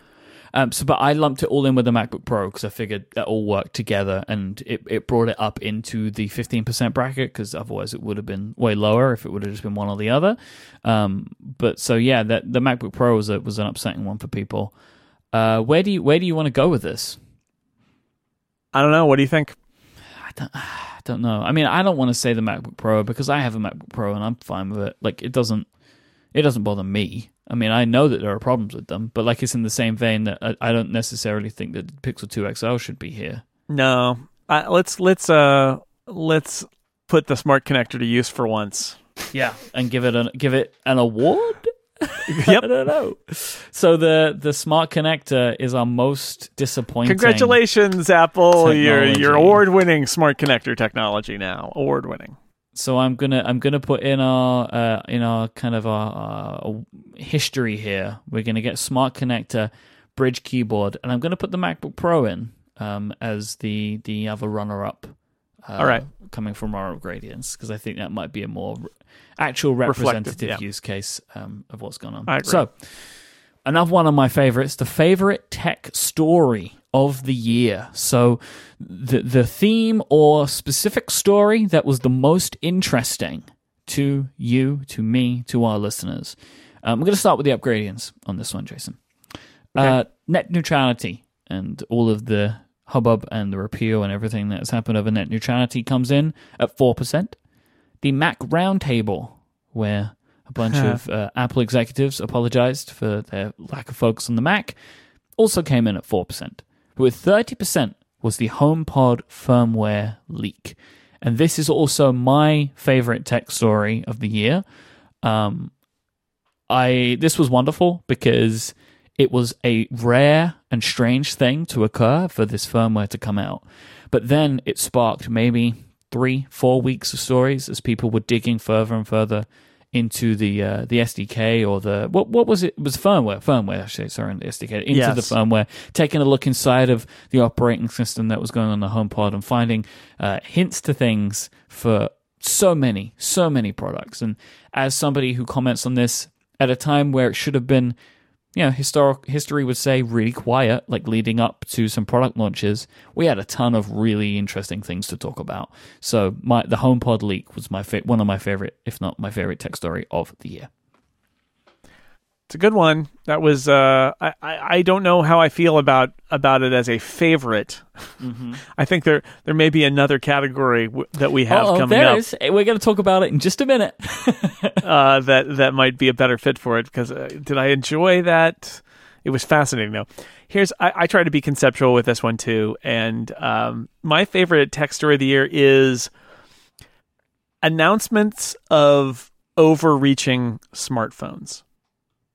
Uh, and I have two examples, which is Andy Rubin's Essential Phone, which was was brought out with a huge amount of hype and with all the arrogance of someone with the power of Google and Android behind them to back up their statements without actually having that behind them. Uh, a phone that they, you know, it's a seems like a nice phone. It shipped late. It's a high end phone that they were going to ship a very small number of. It certainly didn't match the hype. Like the they admitted at one point that the volume that they were possibly able to sell of it was extremely low.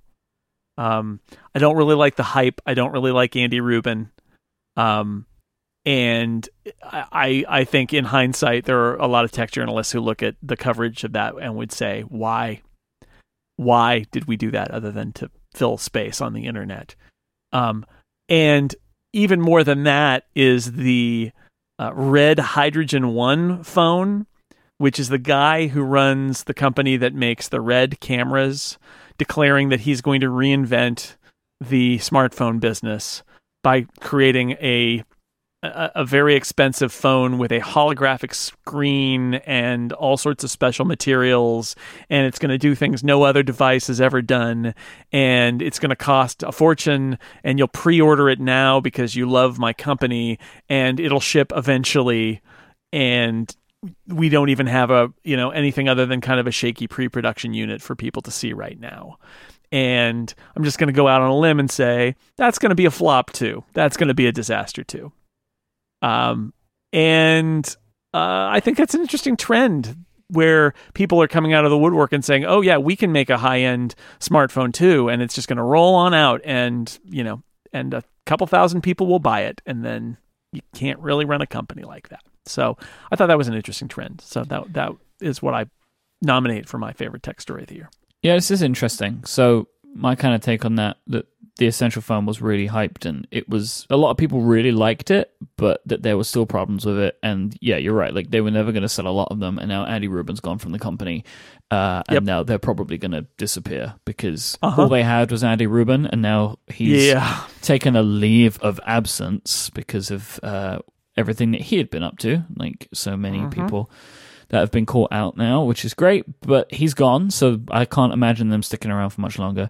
The red hydrogen, I agree, is a lot lot of noise and a lot of smoke. We haven't actually seen the phone yet, so who knows, right? Like we Feels like say, snake oil to me. Feels like snake oil. Yeah, I I mean, mean, and that's there is that's why I would say a fa- as a favorite story. I mean, maybe it'll be brilliant and groundbreaking and totally change how phones work. But to me, it looks like again somebody who's had a success in another product category who's just decided that he's going to do this product and it's going to take the world by storm and is going to discover it's hard to make a phone and hard to ship it and hard to ship it in any volume at all and it'll be a it'll be a flop. But right now, it's not a flop. It's snake oil. Yeah, I've seen people that have seen a production pre-production unit and have been impressed Yeah. by it, right? But Mm-hmm. that doesn't mean it's going to be that good when it ships. They might not be able to do it at volume.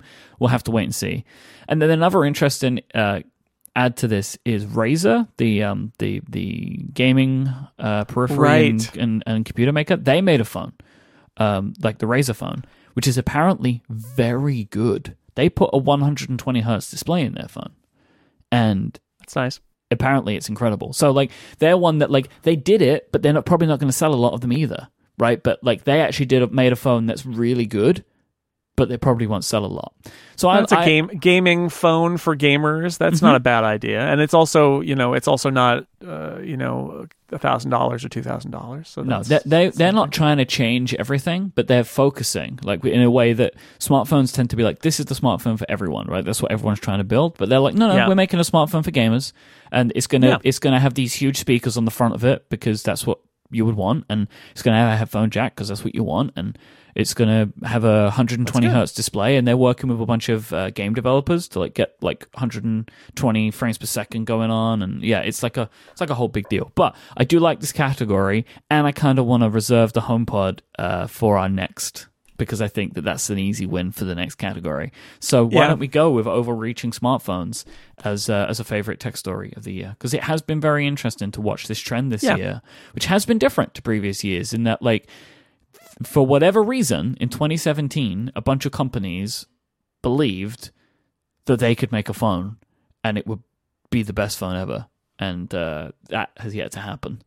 Um, because the funny thing is samsung and uh, i mean do you know what? Even maybe google could fall into this category with the pixel 2 they overreached a little bit, right? Like, and, and they, they extended themselves past maybe what they could have done, and they settled on lower quality hardware parts for the 2XL, and they didn't get the good screens that they maybe should have should have gotten.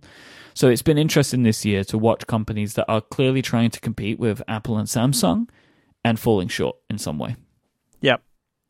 Favorite tech screw up for every single reason that I mentioned. The HomePod leak. Uh, it was almost hilarious how much of a mistake this one ended was. You know, like wild to think like all of your product releases will come out because somebody uploaded somewhat something somewhere accidentally and left it there for a weekend. A public update to firmware for a product that is not even going to ship for until the next year, as it turns out. Because that's the other funny thing about it is like that product ended up getting delayed anyway, right? Like it's like Right, oh but it was God. nowhere near shipping. So No. why is there a public channel where the firmware for the HomePod mm-hmm. is sitting?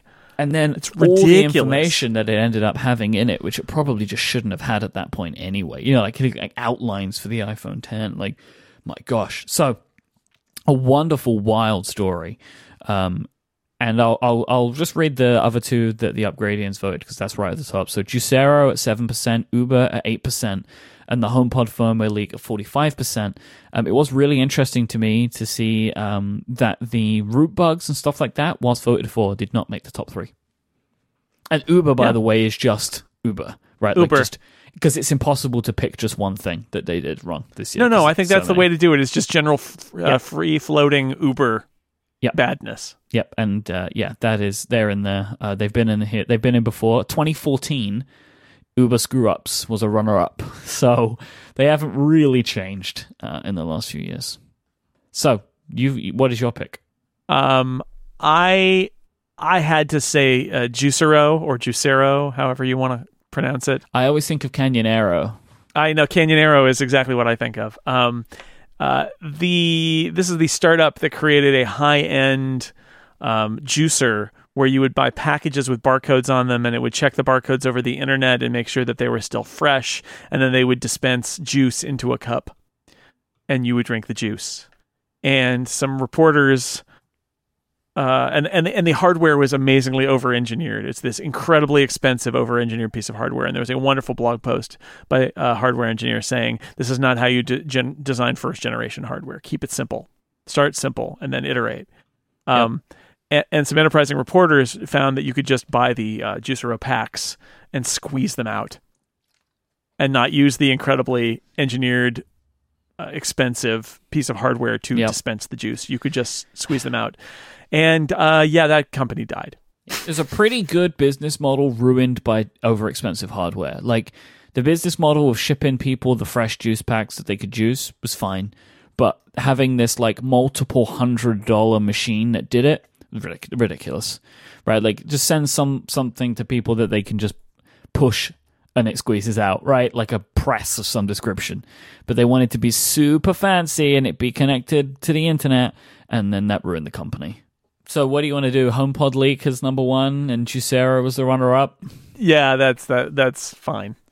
So this is a fun one where one thing gets in the same year a runner-up in one category and the winner in another.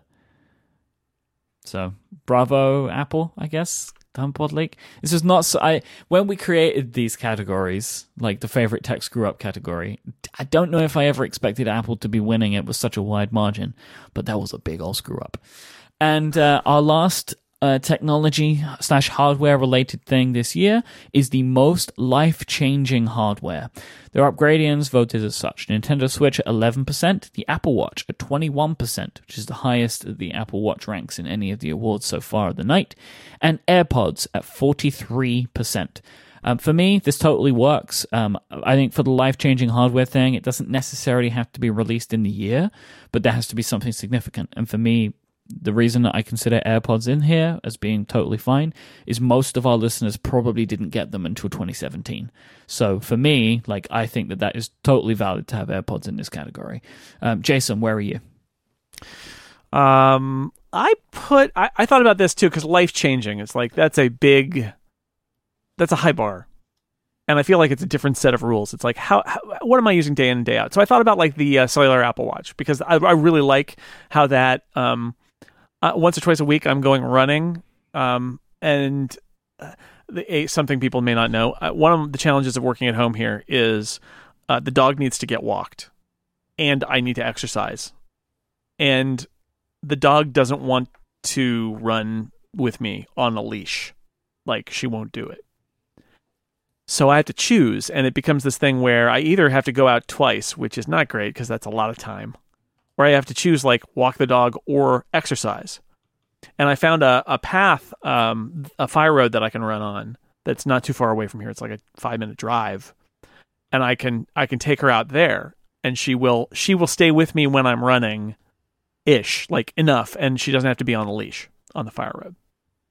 Um, and I took, uh, so I've gone on, up there a bunch of times with just my Apple Watch and my AirPods. It's amazing. Like I'm still in touch. I can listen to music. I can track my workout. I walk the dog. It's great. It's so great. I thought about it and it's like, well, that's life changing in a limited way, but it is life changing. And I, I came back to having honestly having Amazon Echoes in the house, and I think that's my nomination is having Amazon Echoes around. We've got an Echo show in the kitchen. Um, the kids use it all the time. Mm-hmm. I use it all the time. It's integrated with our smart home stuff. Um, It, it is uh, we use it we use it for cooking all the time. And actually the nice one of the nice things about having a screen on the Echo Show is that it's displaying our timers and you can of course call out set, you know set a timer set a carrot timer for 8 minutes set a pasta timer for 12 minutes and they stack up and then I loved that when they added that. right? And they say oh well oh your your pasta timer is done and all of that. It's not a perfect product but I feel like it's integrated itself in our lives this year more than any other. So that's the one that I'm going to nominate And this is exactly why in 2016 the Amazon Echo won this category. of course But the thing is, for me, I completely agree with you because we're only adding more stuff to our house, right? Like this is Yep. a growing ecosystem in our home. And like so for the for this year for our Christmas tree, we didn't have a Christmas tree last year. This year I have a Christmas tree. I've got it hooked up to a Wemo switch so I can turn the lights on and off, right? Like that's not something I had last year, but I do it now and it's fantastic. I've had a Wemo switch sitting in my house for a year and I've not used it of anything because I didn't have anything that it really worked very well with. But it's perfect for Christmas tree lights. I'm going to go with the 10.5 inch iPad Pro. Um, I absolutely love this iPad. I consider it the perfect iPad. I think it is the best iPad ever made because I think it hits most people. Um, it has become the iPad. If I'm not at home, it's the iPad I'm using. It's the iPad I travel with. It's the iPad I take out to work with because 10.5 inch screen, that is basically enough, right? For me to be able to have multiple apps on screen and do what I need to do when I have a keyboard attached. The 12.9, for me, like when I'm traveling, it's a bit too big. When I'm at home, it's perfect. And this is the model, you know, when I talk about, you know, it is used as a joke, but it's like a true thing the multi iPad lifestyle, having two iPads and how you work with them. And since I got the 10.5, the, the idea of it has never become more clear of like having an iMac at home and a laptop that you take with you. Like I have the 12.9 that stays at home and the 10.5 that comes with me. And previously I would take the 9.7 and I would kind of wish for the 12.9, but I don't feel that way with the 10.5. I'm totally fine with it when I have it. It works great for me. I absolutely love this iPad. It looks great. It's got so many fantastic features. It is a great addition. So, we haven't had this for for a while in our in our voting. We've the last couple of uh, categories have, have kind of stacked up. We have three completely different answers here, and uh, I want to know where you're where you're feeling at this point, Jason. Well, I what what did what won this category last year? Amazon, the Amazon Echo. I think this is the category to give to the AirPods, I think even though they came out right. last year, because I think that this was the year that they really set in for our listeners and for us. Let's be honest, I love the AirPods way more than I thought I would. Um, it's why we thought that that was the best Apple hardware last year. Mhm. Um, and I, I, I agree with how life changing that is. That has changed. Like I use wired headphones in very specific environments now. Airplanes, mowing the lawn, Yep. noisy environments where I need to really shut out noise, um, and doing a podcast. But like if I'm just cooking dinner or whatever, plus the running scenario I mentioned earlier, it's all AirPods. And they're great. Yep. I uh I just lost my Sennheiser headphones that I used for planes. I left them on a plane. And I was really annoyed because I now needed to buy new headphones for the plane. Um, in a Right. way that like previously I would have been excited about the fact that I now had an excuse to buy new headphones. I was actually just kind of frustrated about it because it's like, oh, now I have to buy new headphones because I use them so infrequently, right? Because even sometimes when I'm on the plane, I already have my AirPods in, so I just never get the other ones out if I'm just listening to podcasts. Because plus, if I'm planning on listening to podcasts, I don't want to use the over-ear headphones anyway because I have to then get the adapter and it's a whole big mess, right? So it's I love my AirPods, um, and they really are excellent and and genuinely are like when it comes to how technology can ch- change the way that you do things in your life. This is one of them, um, and and it makes a big difference. So yeah, completely on board with this. The AirPods are fantastic, and and they definitely deserve this award. All right, Jason. So we have end, we have come to the end of our technology section and our hardware section of the night, and we are going into our final uh, section of categories, which is podcast related awards. And I know that this is what people listen to so in so intensely is for the podcast related awards. And I think there's going to be some real contention as we get in to our final round. But before we do, let me take a moment to thank our third and final sponsor for the upgradies this year, and that is Casper. They are the company focused on sleep, dedicated to making you exceptionally comfortable one night at a time. You spend a third of your life sleeping. If you spend a third of your life doing anything, Don't you want to make sure it's as best as it can possibly be? That's why you need Casper. Their mattresses are perfectly designed for humans with engineering to soothe and support your natural geometry. It's got all the right support in all the right places. So, what goes into making a Casper mattress so comfortable, huh? Well, they combine multiple supportive memory foams for a quality mattress that has just the right sink and just the right bounce. Their mattresses are designed and developed in the US, and their breathable design helps to regulate your body temperature throughout the night. And with over 20,000 reviews and an average rating of 4.8 stars, Casper is very quickly becoming the internet's favorite mattress. You can be sure of your purchase with Casper's 100 night risk free sleep on it trial. They deliver directly to your door, and let me tell you about how they deliver directly to your door. They deliver your mattress in a box. The box can be taken up the stairs. You take it out of the box, you put it on your bed, and you're ready to sleep on comfort. Let me tell you, that is amazing. And if for any reason you don't love your Casper mattress, and I would be very surprised if you do not love your Casper mattress, they have a hassle free return policy as well. You can start sleeping ahead of the curve with Casper. You can get $50 towards any mattress purchase by visiting casper.com slash upgrade and using upgrade at checkout. Terms and conditions apply. Trust me on this one. Go and get yourself a nicer night's sleep. You won't believe how comfortable these things are. Casper.com slash upgrade. Offer code upgrade for $50 towards any mattress purchase. We thank Casper for their support of this show. Okay, so this is the category that changed everything for this year. Favorite tech podcast. So two things are happening with uh, our two main podcast awards, but this was the one that made a big change for us. So the favorite technology podcast, we have our first lifetime achievement Hall of Fame award winner, and that is the Accidental Tech Podcast. Since we have started the upgradies, ATP has taken home the award every year. They are three time award winners. Yeah, time to retire it. So, so when it came to doing the upgradies this year, my feeling was it is my favorite tech podcast. So I will probably just keep voting for it. So I figured, and we figured in talking about it, that maybe we needed to look at how we had the upgradians help out. So that's why your voting is so much more important than ever before.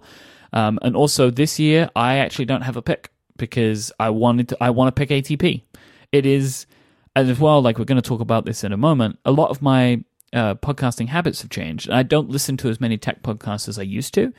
The only tech podcast that I listen to every single episode of is ATP. So Yep. Same. that's where my vote would be. So lifetime achievement award, Hall of Fame, put it in there, and we have Yep. to we have to move on. I had two, uh, two that I wanted to mention. One on Relay FM. See, there were rules here, and I think this. I'm going to complain about something in a second. Uh, I feel like there are unstated rules here that some people are following and some people are not.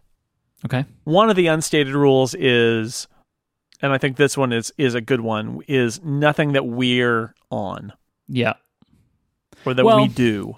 We haven't completely abided by that in the past. We've just been awkward about it. So, like, the runner up for 2014 was Analog, 2015 was Cortex, and 2016 All right. was the Six Colors Secret Subscriber podcast. Okay, we try driven- and not vote I would for say ourselves, driven. but I would say driven by the per, the person who is not on those things. But it's true. Yeah. I, I'm not saying it's an actual hard and fast rule, but it's sort of a guideline.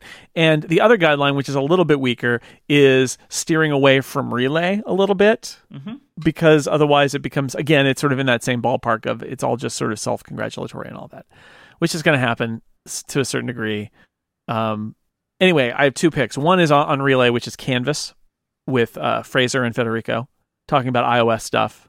I don't listen to every episode, but um, I pick based on topic, and I'm very interested to hear those guys because I, I always learn something new. I learn about a new app. I learn about a new technique. Um, I, I really enjoyed. They did an episode where they interviewed uh, the developer of Ferrite, and that was that was kind of fun to to listen to that that that was their membership episode. I really like that, but I, I like that one as a person who also tries to use iOS for a lot of work stuff to hear those guys talk about it. And then the other one I wanted to mention is Mark Bramhill's Welcome to Macintosh, which is in its second season now and had a the emoji series that they that that they did that was really good. Um, and has a few episodes have dropped since then too. I love that somebody is who who kind of gets us is taking the time to build a show that is at the quality of one of these, you know, storytelling, you know, former NPR slash NPR uh, or public radio kind of storytelling podcasts about Apple and related technology stuff. I, I and Mark does a really good job with that. He did a Kickstarter. I backed the Kickstarter. I got some Mhm. stickers, and I think that's a really good show. So I wanted to mention those two. I will say in the upgradie vote, uh, Welcome to Macintosh missed out by like half a percent to making it in. Um, so I mean, okay, so here's the thing. Welcome to Macintosh got twelve percent of the vote. Um, this very show, Upgrade, got thirteen percent of the vote. Okay, I want to stop you right there. Well, I know that there's a reason I'm saying this, right? Like, allow me to finish it, right? I don't Okay, think that it's right. worth leaving upgrade in at 13%, is what, I, was what I was going to say. Because two things. One, uh, why? Th- This is the show. And two, I think that people, so this is my thing, and I'm just saying this, right? I think people think that they shouldn't vote for this show, so they don't. Because I think it would be higher if upgrade was in the run in, because this is the show, right? this is what I mentioned earlier is is I'm going to assume for my own benefit that a lot of people didn't bother nominating upgrade Mm-hmm. because why would upgrade ever get an upgradey? It's silly.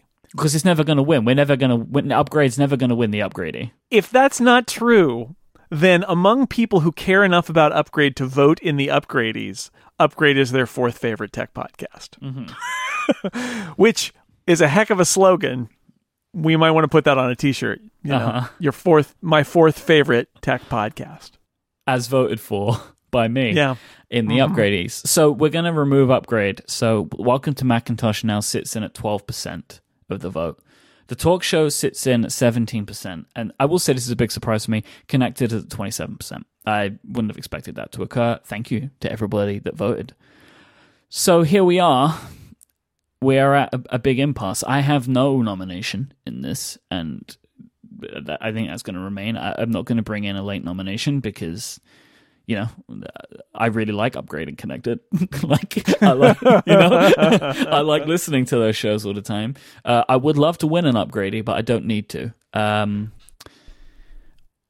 honestly, I really like Welcome to Macintosh. Let's give it to Mark Bramhill. I think we should. And the Yeah. and this the reasons for this for me is like, look, I'm never gonna fight to win an award for myself. It's that just seems ridiculous.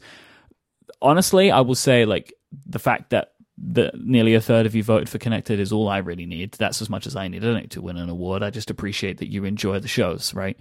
Um, welcome. The, the talk show uh, is a fantastic show one of the things for me here is basically every single one of you gave it a different name. So it was very difficult for me to collate the vote on that one. So I'm a little bit frustrated there. It, I think it was like 17 different versions of the way people wrote, wrote the name of the show for me to make up the 17%. But the thing is, like Jason said, uh, obviously I'm not being, that's just funny, whatever. But like Jason said, Welcome to Macintosh is an incredible production. Uh, Mark is a great guy. The show is very good. If you're not listening to it, you should. And I think a great way to maybe make more people listen to that show is to give it the upgradey. So the upgradey award winner for 2017 is Welcome to Macintosh, which is really the third place because come on guys. Like we I love that you voted for upgrade, but we're never giving ourselves an award. But thank you for voting. Uh, we appreciate that and we're going to go with uh, we're going to go with Canvas. We are going to go with Canvas and Connected as our runners up um, for for this year. So thank Okay. you very much to that. But the winner is Welcome to Macintosh. So we get into favorite non-tech podcast. Now, this is my category. This is the, this is the one that I'm really going to push on. But before we do, Okay. A second lifetime achievement uh, Hall of Fame award winner is the Flophouse. The Flophouse has won for the last three years, like ATP. So the Flophouse can no longer be in the running, can no longer be in the vote. So congratulations to the Flophouse for their uh, Hall of Fame award that they will win. I'm going to go with the upgradians first. Again, with this, 7% is reconcilable differences, um, which I Yeah, believe RecDiffs is a they are a runner up. They were a runner up in 2015 for favorite Yeah. non tech podcast. I, I was tempted to. Uh, the, one, my challenge with Rec Diffs is that it's is it is it a tech podcast or not a tech podcast? Yeah. I'm not I mean, sure okay, what it is. RecDiffs did win a podcast newcomer in 2015 as well, so they Right. are a previous uh, Upgradie Award winner. Um, another uh, previous award winner, the podcast newcomer award winner of last year, was Due by Friday, which is sitting in at 29% of the vote for favorite non-tech podcast. And the and another previous uh, runner-up for uh, favorite podcast for two years. It's it's been a runner-up in 2014 and 2016. Is Hello Internet with 32% of the vote. Uh, Jason, can you give me your nomination? My nomination is uh, I, I thought about this a lot because there are so many in here. I, I think I mentioned Buffering the Vampire Slayer last year, which was really good. That was mentioned a bunch at PodCon, by the way. I kept hearing people talking about that show. That's a good show. They, they, they, they, it, it helps. I mean, it helps that the hosts are so great. Um, and they're doing you know music about every. There's a song about every episode. It's amazing. Mhm. Um, I decided this year to throw my support behind a show that my friend Tony Sindelar recommended to me. It's a Dungeons and Dragons podcast by a bunch of. Uh, it- this may sound familiar to you, uh, Myke. theme. It's it's a Dungeons and Dragons podcast by a bunch of very p- funny people, and then they record it, and it's and it makes you laugh, and and yet there's also storytelling and character building and all of that. Now, I've described a lot of podcasts right there. I'll, I'll specify it a little bit further. It is recorded live in front of a studio audience in Sydney, Australia, by a bunch of comedians from Australia. It's called Dragon Friends. I It think I need to listen to this. Hilarious. I, I've never heard of this show. I feel like I should have heard of it. It's it's really good. Um, the the people are funny. They do a lot of like pre rolling of dice and things, so that there's a there's not a lot of like let's look it up in the rule book stuff that slows things down. It's really more about the storytelling and the role playing. Um, very very funny. Uh, first season's uh, audio is a little dodgy, but the second season is spectacularly funny. So I, I, um, and I just um, a few months ago I was at a, a wedding with a bunch of people uh, who are friends of Tony's, and um, somebody made a Dragon Friends reference, and like five people all countered it with another line from Dragon Friends, and we had that moment of like, oh my god, we've all uh, discovered this podcast through. I think Tony wasn't even the originator. I think he heard about it from one of them, and then they all spread around. And it was hilarious to be in that moment when I'm suddenly surrounded by five people who know all the details of this obscure podcast that I listen to that nobody I know listens to, uh, you know, other than Tony. Uh, it's great, so I recommend it. It is a very fun, uh, very good D and D comedy podcast. I need to talk about the Adventure Zone. Yeah, do it. The Adventure Zone is my pick, and I want to preface this with a very big statement. So, Hypercritical, the show by John Siracusa, I consider to be one of the greatest podcasts of all time, was my favorite podcast of all time. Was. The Adventure Zone is my favorite podcast of all time. Jason, when I finished, so the Adventure Zone uh, has been going for multiple years. It's the McElroy brothers and their dad, Clint, they play together. Um, the the first campaign was uh, DM'd by Griffin, and uh, the other three played. T- they played together. They have completed one large campaign, and now they're running through a bunch of mini campaigns before they decide on the route for their second campaign. I mean, the first campaign ran for like three years in total. I think it was. Um, I found it all as it was coming to an end and binged the entire thing uh, and basically caught up. The final episode had me sitting on my sofa crying my eyes out. I have never been affected uh, by a podcast in the way that I have this one. The story that they tell um, over the 69 episodes that it takes to finish the first campaign It's like nothing I've ever heard in basically any medium. It's one of the greatest stories I've ever consumed. I love the Adventure Zone. Uh, there are so many moments where I'm laughing. I have tears in my eyes. Uh, I am rooting for them. There was a, a moment where a big thing happened, and I fist pumped at the moment that I was doing some washing up and drowned my kitchen in soapy, suddy water because I was so taken by that moment. uh, this this podcast is just wonderful. Like, and more than anything, it, this evening, this is one that I want to win, and I beg of you that you allow me to call the Adventure Zone our favorite non-tech podcast of the year. Did we not have this discussion a couple years ago about the Flophouse and the Adventure Zone? No, it was always the Flophouse and Hello Internet. And, and oh, it was and Hello if- Internet. That's if, right. If you remember, Jason, I let you win that first one. You let me. I know. Well, that's why I'm, I'm casting my mind back to you. So I have, I have a couple comments about the Adventure Zone. Yep. First is you are not the only friend of mine who has had this, who's said this about the finale of the Adventure Zone. Um, I've heard from other people who have had the exact same reaction, which is incredibly emotionally affecting uh, finale resolution of a storyline. And the other thing I wanted to say is, yes, Myke and I just picked Dungeons and Dragons podcast, which may seem totally like weird to you, dear listener, if you have not ever done this. What I'll say, because having done my own Total Party Kill, we have our own on the Incomparable D and D podcast as well. And not really knowing why anyone would listen, but finding out that lots of people listen and really love it. What I've learned in thinking about this is what's great about these podcasts is you get a bunch of people, you get to know them, and you get to know their characters Yep. you get to you get to watch an unfolding story that goes in unexpected directions because the characters and the people involved drive it. There's no script that's been written. Nobody, nobody knows what's going to happen, right? Right. Like, Even the dungeon master who contr- No who knows all the details Yep. of the world has, and the best ones are the ones.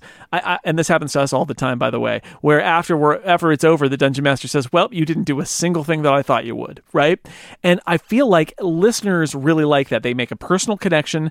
They're listening to characters a story, but they don't know where it's going. And I think that I think that a lot of us who are used to watching TV and movies and reading books and, and all of that I feel like we get um we get we start to get trained to look for what would the writer do next. How would this story get told in the shape of a normal kind of a story? And you start second guessing the story or you're thinking, well, this is a big this is a Marvel movie or a Star Wars movie, we know what's going to happen. Like there's a limited possibility. Whereas in these things, pe characters can die and nobody knows the death is coming until it happens because it's all about rolling dice and things like that.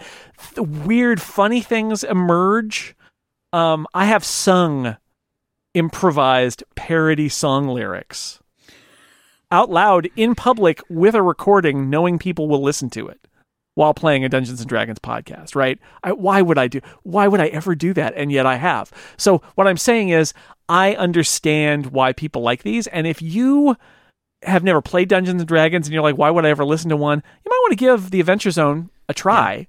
And I would say Dragon just Friends. super quick about the Adventure Zone. When you begin that show, you will not understand why I cried at the end of it. The Adventure Zone began as the McElroy brothers needing to fill a space where one of them was going on paternity leave from their other Right. show, My Brother, My Brother and Me. So they were just messing around and they came up with a dumb idea for a show and they just did it. But people loved it so much that they turned it into a story.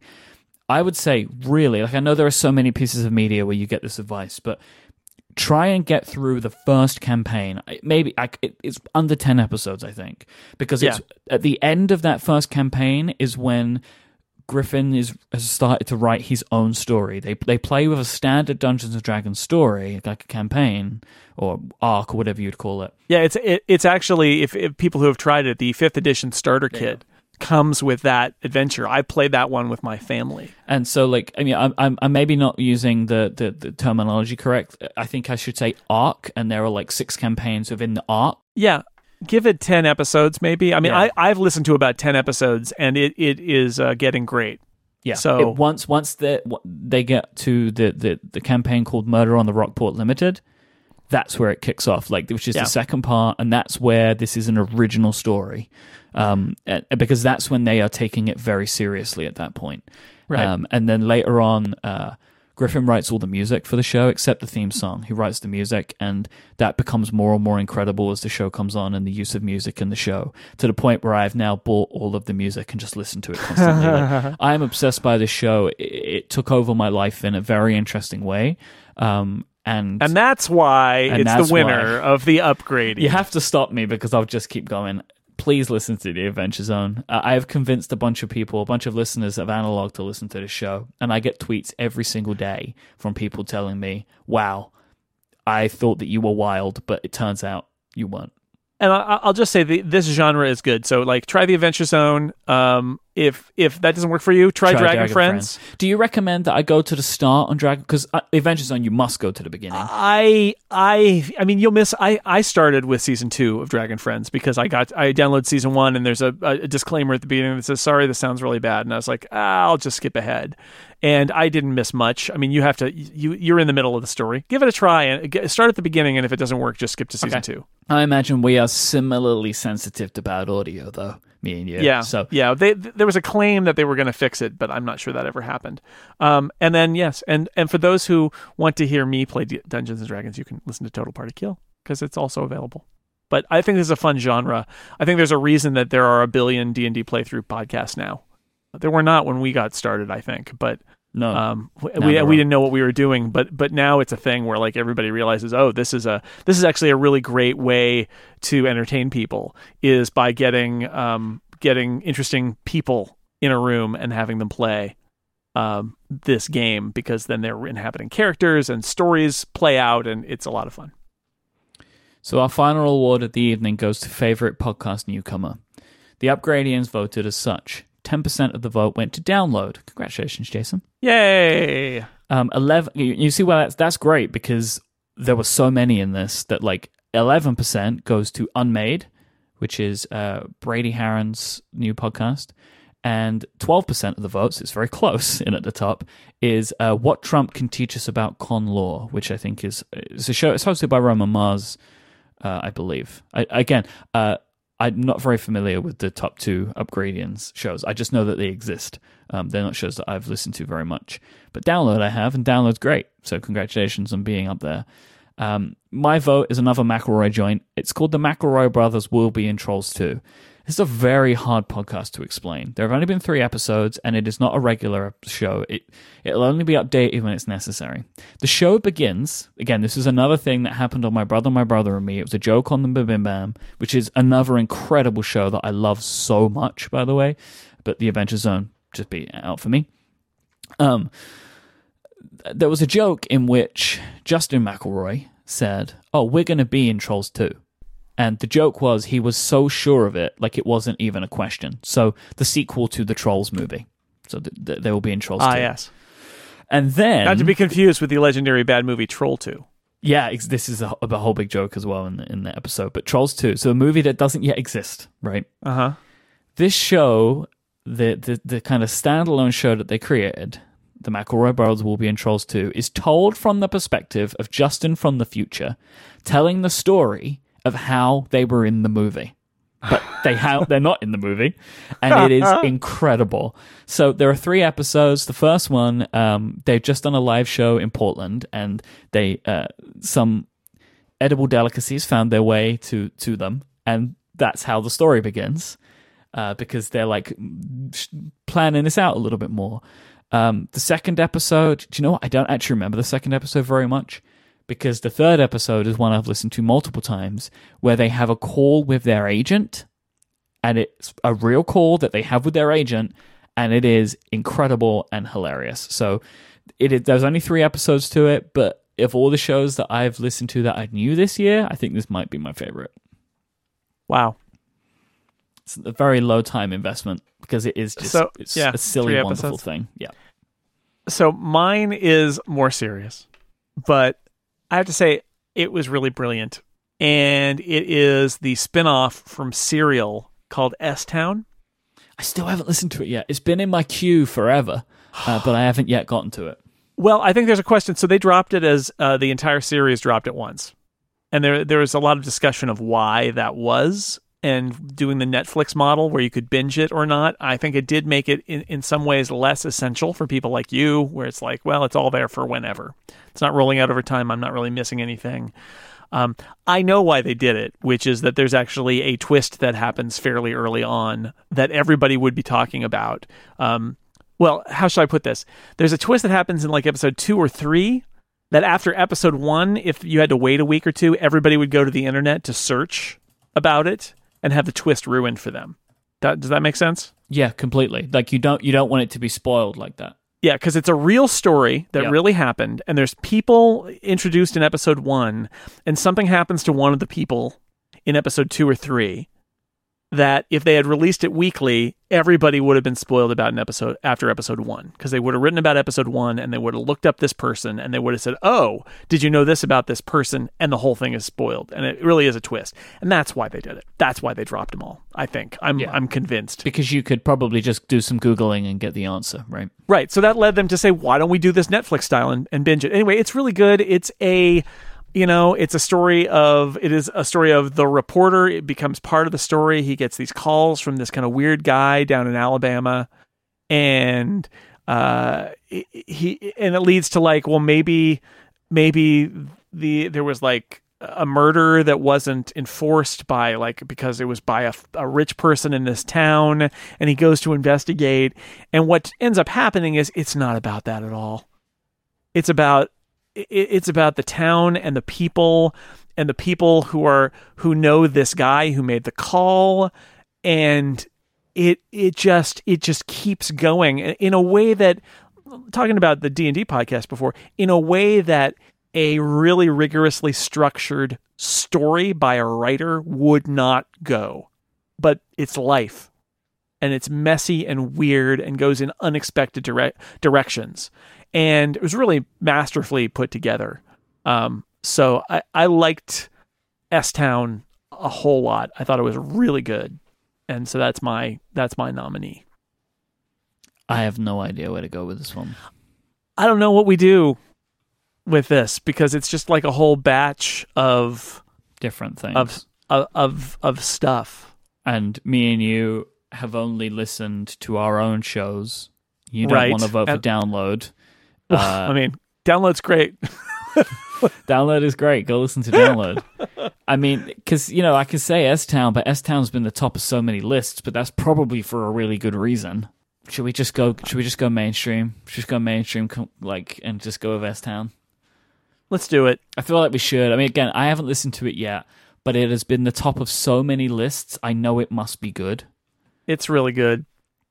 All right, so we're gonna go. and so like I really I really liked Serial, but this is like a whole other level of weirdness and, and and it's just it's very well and it's personal. I mean, that's one of the things is that the reporter gets personally affected by the story as it goes, which I think is you know, that doesn't always happen and sometimes it happens and it feels contrived and it does not feel contrived. Like it is it is yeah, it's really well done. So I'm I'm comfortable with that if you are. Sure am. And that's it. S Town is the winner and our final winner of the night. Jason, we have done it for another year. We have uh, gone through our upgradies. I want to thank all of our upgradians for their help um, in helping us uh, with the with the wins this year. You've really helped us, I think, a lot. Um, there've been some great picks suggested by Yes. our upgradians, um, and I'm really happy with how the awards have gone uh, this year. And I'm very excited for next year. I mean, just taking a very quick tally, we don't have any um, we don't have any Hall of Famers that have occurred uh, as of this year. It's good. So everything's still up to play for next year. A bunch of new winners. Bunch. There are a selection of returning winners, um, but uh, no no new Hall of Famers. The Hall of Fame is three. To win three times, you win three times, you go in the Hall of Fame. And so, All right. congratulations to ATP and the Flophouse for achieving uh, first achieving the Hall of Fame status. So there we go. Until next year, Jason Snell. Thank you so much, This- as always. You should do that again because it is next year. Oh, okay. Well, but it'll be next. Or, or year, you mean the upgradies? Yeah. All right, that was just I, I that was confusing to me. Okay.